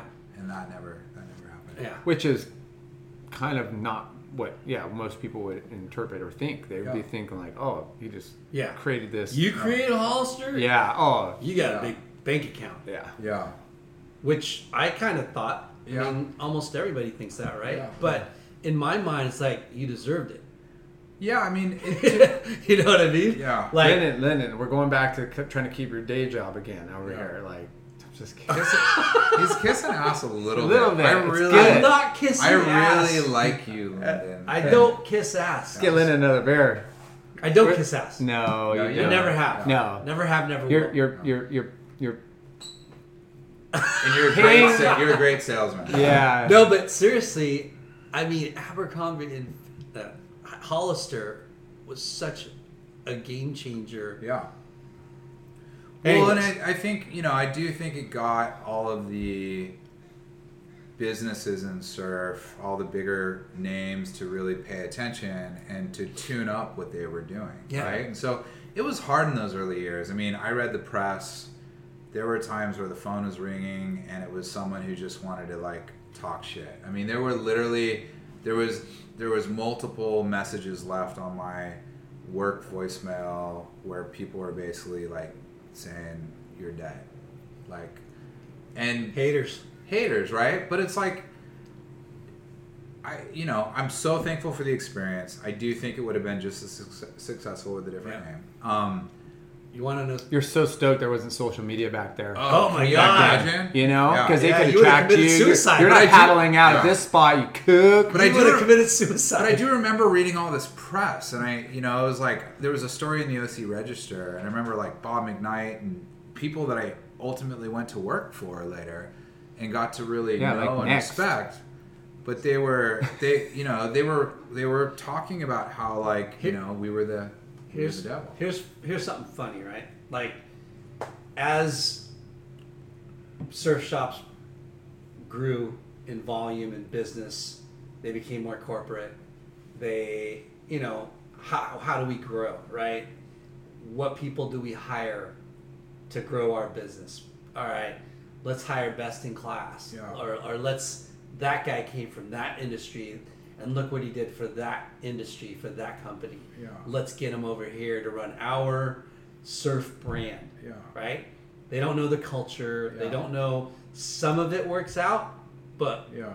I would say 95% of it, guess what happens? The company goes way backwards, right? And the surf companies have have they've hired from outside, you know, Yeah. and a lot of it's bitten their ass. Like Yeah. you know, I mean, I was people or yeah, fucking um, Disney people. Disney people, That's- right? yeah. So here it's like, well, you can hate on somebody from we can hate on that. Yeah. And then and then you're you're gonna hate on a, on a, a guy from our world going to a corporate company and creating something that's amazing. You know what I mean? Yeah. You know what I'm saying? It's like I wouldn't have you did got, you did the other the opposite of what surf companies do. Yeah, and I wouldn't have gotten these other opportunities. Here's that's the ironic thing. So, I represented the evil Right. incarnation of surfing in the malls of America, but yet years later, that's what probably got me the different roles I've played at clearly at Quiksilver for sure. Yeah. Um, so you know, I think it was all it was all a stepping stone. Um, came back, um, and you know, money ran out quick. I needed a job. Mossimo had just bought Modern Amusement. Um, Jeff was still part of it. Um, Kurt Schroeder, Fuzzy, Fuzzy, one yeah. of the greatest dudes ever, Yeah. um, was part of the family. And you know, I went. And I told you this morning, I almost worked with them. yeah, Yeah. yeah, So when I was working at Huntington Yeah, did. Sport, I, I knew Jeff Yokoyama yeah. and met with them several times about opening up a modern amusement store. Yeah. And we, we were going to open up a modern amusement store in Huntington Beach, but I had no money. You know, I'm a poor dude, and it just didn't pan out. Yeah. But then I turned around and introduced Ryan Condor. Oh yeah. to Modern Amusement to Jeff Yokoyama, and he opened up a store in LA. Yeah. So, funny story. Great guys. I mean, Yoki's one of the most creative Oh individuals in our world for sure. Always has been and will always continue to Maui and seek out Sons, pirate surf. Pirate Surf, Yeah. Modern Heavy. Amusement. Heavy. Yeah. Yeah. we gotta get him on the show. You really do. Yeah. You really do. Pirate Um, surf is the bomb. So so from good. From Remember the flannels with the hoodies? oh yeah, Like, dude, yeah. We're it's time to bring those back. bro. We're, we're working That's on what a I few. say. We're working on a few at You know what? Abaddon, You know what? I'm sure. Quiksilver, Quiksilver killed it. We would have 50 boxes You of know what those hooded are called? flannels in our freaking back room. You know what those are called? Overhead Larrys. I've never heard that. Yeah, Yeah. that was the the style name for the Quiksilver flannel with the hood. Got Yeah. it. And the- then in the Never heard that. Multicolored body to sleeve, you know, it wasn't Yeah. just. It and was, then remember what Billabong did? They did a denim jacket Yeah. with a jersey hood. yeah. That was their like And then Quick back. did Q- QSD, Quiksilver Denim. Yeah. And I, I actually wish I still kept some of that stuff because it was incredible. Like it was denim, but they were printing on it. and they saltwater, were, saltwater denim. Yeah. Yeah. And they were. Lauren used to ride for uh, I was a, Quiksilver. I was a Quiksilver lifer. he got one of the uh, limited didn't know that. edition uh, brown leather jackets. Wow. I do, yeah. That thing was fucking insane. I still got it. You still got it? Yeah. fuck Maybe yeah. when we Wear it tonight. Maybe Whoa, when we I meet should, huh? part two of this, you should show up. Yeah, we got to do part two because there's no way we're, we're just halfway through. We're halfway like, Why don't we're- just set a goal here? right What do you- here? what do Let's, you we're wanna- done. Let's we're. I think we just. Are we in a good place? Yeah, I think we're gonna. No. It's a, it's a hard place to eat. eat ending on Hollister is a little tough. Yeah. It is a little tough, and I don't want to end on Hollister. The okay, so from there, you went to Modern Amusement. But we can make this fast. So the modern amusement years, as much as I I I really enjoyed them and met a lot of So great how, how did that how did that come about? I cold I cold called Moss. We knew some people. I never worked for him. I didn't know him, and I called him, hearing that he had bought Modern Amusement. I loved. So in all of my travels, I would see Modern Amusement pop up in these killer stores. And being a surfer, it was always on the fringes of our culture. You know, it was like Jeff was pushing things a little harder, right? Yeah. It was a little bit more adventurous. It had silhouettes and fabrics I didn't see in other places. So I loved the Yeah. brand. And so when I heard Moss bought it, he was in Santa Monica. My only options, I, I was living in Venice. I had worked downtown Los Angeles. My skill set really said that I should either go back and work for a business down there or come work for the surf industry. And everything was down here. Moss had bought Modern Amusement, but he was doing it out of Santa Monica. So that was cool, right? I'm like, wow, what if I could, Commuting sucks. Yeah. You know, and if it's like a good brand, you Yeah. get good vibes, and it's right there versus going to another good brand that's Yeah. an hour, two away, Yeah. depending on traffic. Yeah, I just and I just I didn't want to move. I, I dug. We had a cool little thing going, and so did a deal with Moss to come in how and be his that? creative. How long was the I was probably not working for maybe six months, and um, scary six months? It was scary towards the end. I surfed a lot. I had another break. I took time off after Modern too, which was a really great time off. But um, I, you know, Moss and I hit it off early. You know, he had already done his deal with Target, so he really, for him, modern amusement was this little kind of creative jewel. He knew that I would really protect it. Um, Jeff was a big part of it in the early days, but then Jeff just didn't want to do the commute, so he kind of Bowed out. bowed out. And it was like Moss, myself, uh, Fuzzy was our head of sales, and we had a really good time. You know, I always I said this to you earlier, but for me, it's always, you know, I'm only as good as the people that are around me, and I've been very. I had a great community of people I met in Santa Barbara. I had an incredible community of talent that I worked with at Fresh Jive. Um, the business connections I made in the Abercrombie years were, I mean, a lot of those people are off running giant companies, you know, and they, like, that was an incredible experience, right? And then, like, working for Moss, we were able to, like, I hired these graphic designers. So taking a play a page out of Rick Klotz's playbook, I wanted to surround myself again with these incredibly talented artists. And Matt Soul, um, Herschel Baltrotsky, like all these incredibly talented um, artists came and worked with us. And we had a really fun four years. And it was cool because it got me back into product. I got really excited again about designing. Yeah. Um, and Must have been like a a culture shock going from big oh, it was jet setting and fucking, you know what I mean? Shock, yeah. I Going mean, back to a small yeah. brand and Moss had a taste level that, for a company that was as tiny as uh, ours, like it, you wouldn't have known it Yeah. walking in. And so, um, and modern amusement was definitely eclectic and had like you were saying mixed materials and like it's like preppy but fashiony preppy and and really colorful, It was whimsical. it was fashion prep for Yeah. sure, preppy. Yeah, with Yeah. a with a, a, a, a Well- twinge of surf yeah, and that crow's pretty gra- iconic, right? Yeah, I mean, for it's sure. a great graphic. Um, Moss had this thing where he just loved plaid, polka dots, and stripes, Yeah. and that was kind of our thing. Um, four years, learned a lot. Um, really just had fun and like got back into the creative flow. Got to surf a lot more. Got to surf a lot more. Got to spend time with um, my girlfriend enough time that we had our first child, and um, that was you know that was yeah. So that was that was a pretty it was a it was a really fun time. And it was more contemporary. Moss wanted Yeah. to take it a little bit up market because he had Mossimo at Target, and I was totally okay with that because I just meant we could invest more in fabrics and detail, and Yeah. it was fun. So then from Is this a good time to cut it? no, I mean that's so a high then note. From there to Yeah. what? No, we're not cutting it, bro. Well, let's do this. Yeah. Let's do this. Why don't we just say because because I got- let's cut it, but let's say let's let's leave a cliffhanger, Yeah. right? My guess is I'm one of the few people that listen to the entire Duma podcast, right? so if anyone's listening, we can just simply say Should, should we do a, a, a, a little voter? Like, Let's do it. How many people? How many people did listen to Doom and enjoy the, the long? I drive I- a lot, I- and, and I I, listen to like ones. four hour. Like, I really podcasts all the time. enjoyed I really enjoyed Duma's Yeah.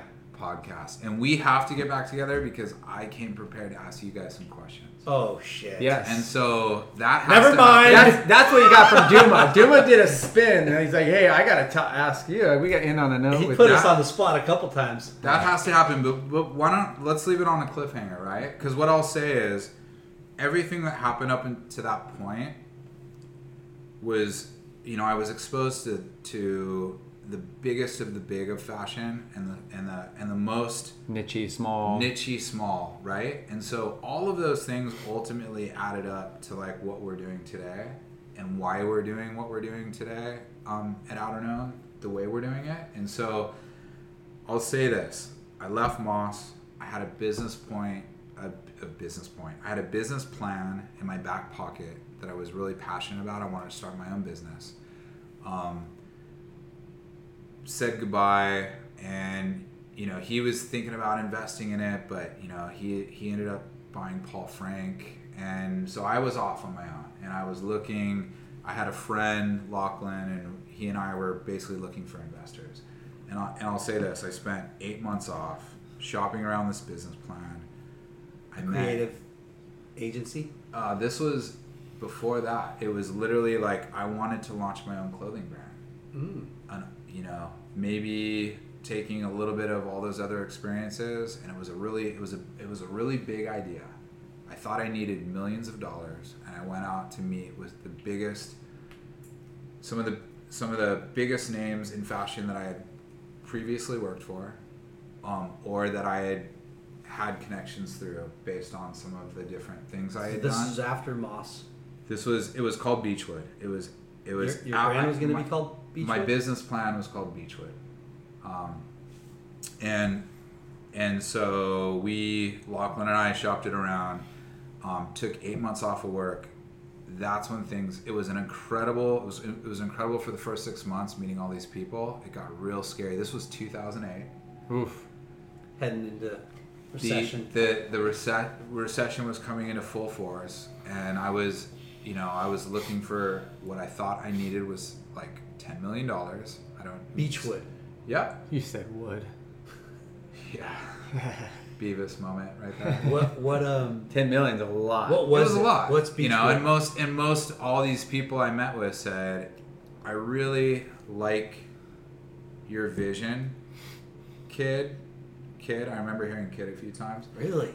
I really love the experiences you've had. I'd really love to work with you, but I don't want to invest in this. I want you to come work for me or help me fix something. And so I'll just say that that like we can leave the rest. You know, Yeah. Pop Studio was next. You know, that's all of this led to me starting the agency. Was your Um, was your ten million dollar business plan along the lines of more vertical from the experience of I wanted to do retail. So- I wanted to do retail. I thought we thought we thought we needed to open up multiple stores. Yep. We thought it needed to be men's and women's. 'Cause that's- we I mean, thought yeah. each store needed to look like we had, you know, we had invested millions because that's what we did at Abercrombie Yeah. and you know but i wanted ours to be truly i wanted so if, if i had done the fantasy i wanted this to be the reality so Fantasy my intentions Hollister. Hollister was the fantasy, so it was really important that this was going to be the reality. And I, you know, we wanted these spaces to be authentic places where people could come and participate in all the best parts of our lifestyle. I think that's the hardest struggle for any brand, no matter what capacity you're starting off with, mom and pop, but like distribution and how your brand story is told within that distribution. Yeah. You know, when you have your own store, it's like you really have creative control. You get the like the experience, the feeling, everything is there. You know, Yeah. any other store just cherry picks. Hundred percent. You know, Yeah. and even though they get pick lost. good stuff, it gets lost. You're competing with everybody else, but I mean that's a huge Beechwood, involvement. That's, that's a Beechwood Uh, Project. It actually was. It, it was. It was, Was such it a surf? passion. It was. It was. It had surfing. It was. The surfing was at its core, hundred percent. I mean, I wanted to do boards. I wanted it to be these incredible clubhouses. I wanted to open up stores in places where every investor I met with said you'll never make money, right? So like if Abercrombie and Hollister was all about the malls of America, I wanted to be, you know, I wanted to have a store in Malibu. I wanted to have a store. We wanted to have a store in Big Sur because we thought it was a cool story, right? We wanted Yeah. to have a Big like, Sur's fucking insane. but we wanted to have all of these really cool outposts, Yeah. and it was a fun. It was fun to put that together, and it truly opened up all these doors. You know, it's ultimately what led to us opening up Pop, and I'll. So we'll. Because everybody wanted you to work for them. Yeah, and I'm They're like, like, no, no, no. yeah, I'm gonna do my own deal. I'll consult with you. yeah. And the craziest thing is the day we signed our lease on our space, and I'm so thankful we did. It was the coolest studio. Had it for the better part of a decade. The same day was the day Lehman Brothers crashed. Ooh. I think it was August or September of 2008, and so it was a crazy time to be going into business for myself. And Yeah. we'll, and that's it. Why don't Yeah. we come when we come back? I want You're to like, talk about. We're ending on 2008, the crash of the economy. Yeah, we're ending going up, bankrupt. We're, we're ending on a down note, you guys. Things Yeah. are gonna get better. No, The you know where future we're is bright. You know what we're ending on is a couple of tecates, and we're surfed out. All right. Surfed out. I think we we got like two shades darker. We definitely did. because the sun did pop out uh-huh. today. I'm a little I just felt like we're just getting to that magic But we'll come back. Let's talk. You Like promise, though? Yeah, because Because here, here's the reality. did I and ask you the first time to do a podcast? Let's do it. But It was but- like fucking But why don't we a do year part, ago. So listen, why don't we do part two in in, in our studio? Yeah, we'll do Malibu, and then we'll hit your studio. Let's do it in the next. Let's do it in the next couple weeks. I don't think you're. I'll call Sarlo and Bam Bam and Let's all, all the crews, and I'll clear Let's out the do lineup it. for us. Let's Don't do worry. it. I'll call. I'll even Tudor. We'll get up there. Strider? Yeah, Strider. Juan, Chris Juan, Wonton. I'll get. I'll get the boys a freaking egg. We'll get egg up there. After surfing lowers with you guys today, I actually think it's easier to get waves At where? Malibu? at Malibu because you know we've talked about that. You, I do, I do, I do. I think I just I uh, Hey, the youth factor this where morning was Ricky intense. Schaefer today? He was at Lower. He was at lower. Why That's not? Rick- because he's the Malibu guy too. We could have got him to help And- clear up the lineup. And Ricky gets waves no matter where he goes because he's was going to drop ripping in no matter who's behind yeah, him. we gotta get him on the show. You dude. got it. Grom, Ricky, dude. Ricky he's, he's amazing. and Good Ride Club. Go all the way back. Yeah. Because I mean, all of us wore his stuff. Yeah. But um, so you guys want to stop? Yes. Why I don't got, we stop? I got th- I got stuff to do. I thought we were ending at Kids. an hour ago. I got kids. We started late. I got kids. Your family's here. I want to say hi to them. Yeah. We They got- already left. Really? Yeah. Yeah. Kids, Well, let's do it busy in the next two weeks. Okay, weeks. we're It'll ending a two-part part thing. one. And I have questions for you guys. So Sure. do we start with the questions? Can I start by interviewing you next time? We could do whatever we want. Okay. Yeah. Duma inspired me in that sense. Good. So he truly did. And this and and I can't believe we almost went as long as Duma. Yeah. One of your questions: Who's a better ping pong player? no, but go ahead. I can tell you. Go ahead. 60 40. Okay. Yeah. Yeah. Out of 100%, 60 40. All right. Tw- what twenty twelve uh, uh, eighty nine? So, a long time ago, Lar used to live. His dad's house, right, is uh, not too far from here, but he, they split the house in, in two, and him and his brother used to live in, in one part, and uh, everyone, we, Lars' house was the spot to go, right? We Late nights, there. dude. Late nights, late I'll- night place. well, one of my questions is I want to really understand the names. Late I want night? to know late night and chalky, but I want to go. I want to real. I want to know the real story. Go ahead. Well, we'll save that for. We'll save it for next the time. Oh, for next yeah. Okay. Yeah. So we're big Laker fans, Yeah. and um, As am I. as a you, oh, As am I. all right, Yeah. Dude, we're stoked. Showtime. I'm a. ki- I'm a product. Golden Perps. of The We 80s, are dude. going to kill it this year. Yeah, I think the Clips might Please. be pretty good too. Yeah, fuck the Clippers. LA baby. You were telling a story about Oh, Jay's yeah. dad. And So- doesn't your brother? Didn't you say? You, Yeah, he lives. His brother lives next lives street over. right behind that house, directly across the street from us. But this is a funny story. So, so Larson and I, and I, I think it's just us two, Just two. and we might have been Faded. faded. Let's just say that, right? Full game We're of drinking. pretty faded. We're watching the basketball game, and just like you, we're bad at math. Especially when we're faded. We're both sitting there, and we're watching. You know, looking at the score. I'm like, yeah, we're killing it. How much are we up by? And it's like 91 to 82. And we're like, uh, five, six. No, no, no, eight. It, it, It took us forever. We- we looked and we at this- didn't even figure it out. we looked at the score and We it just was it started was one of those odd numbers where one team was like ending on like an 87, the other team was like 93, uh, 92. It was like only a five point, but But but you we're guys like would suck at cornhole. Do Oh. you know the, the subtraction side of keeping score with cornhole? yeah, yeah. It's really confusing. It's sometimes, especially when you're partaking. yeah, that was but funny. we we laughed our fucking asses off afterwards. That's what it's all about. yeah, yeah. But um, he is a very good ping pong player, but sometimes I'm a really good ping pong player. yeah, he is. Um, Yeah. I used to be really good. I have I have an injury. oh, That's my excuse. Wah, I know. I know. But I have I I unfortunately am no longer good. So back in the day I would have schooled both of you guys. oh shit. Back before the injury. Yeah. Back before the injury. Okay. Um, that's Hey, it. Hey, we did that good. sounds like a make-up story, like Hollister. It's totally, totally fantasy. Um, uh, no scars. You know, I didn't. c- Yeah, there was, there was. Anyway, we'll leave that for the next.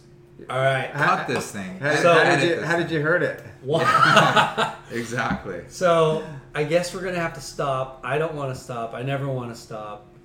Uh, Anyone who tuned but- in to hear about Outerknown and, and our sustainable pursuits is going to be really bummed about this episode. What do you mean?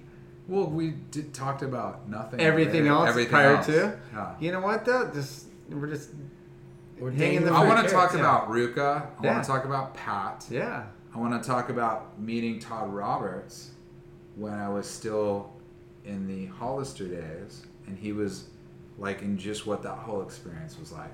Hmm. Um, Did you know him before? Or? I met him during those years, and I Oh. was going into I was going into ZJ to see what the real surf world was doing at the time. Huh. So there's a lot of those little things that we can talk about, but ultimately we'll get to that. Yes.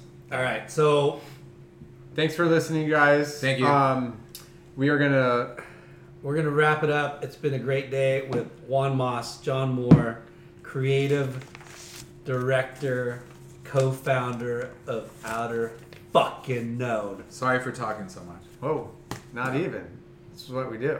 You. Yeah. Okay. Peace out. Peace See you out. soon. See you guys.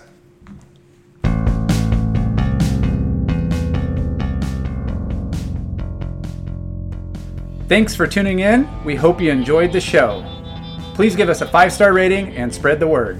Special thanks to our good friends James Williams for our awesome artwork and Justin Reynolds for the amazing music.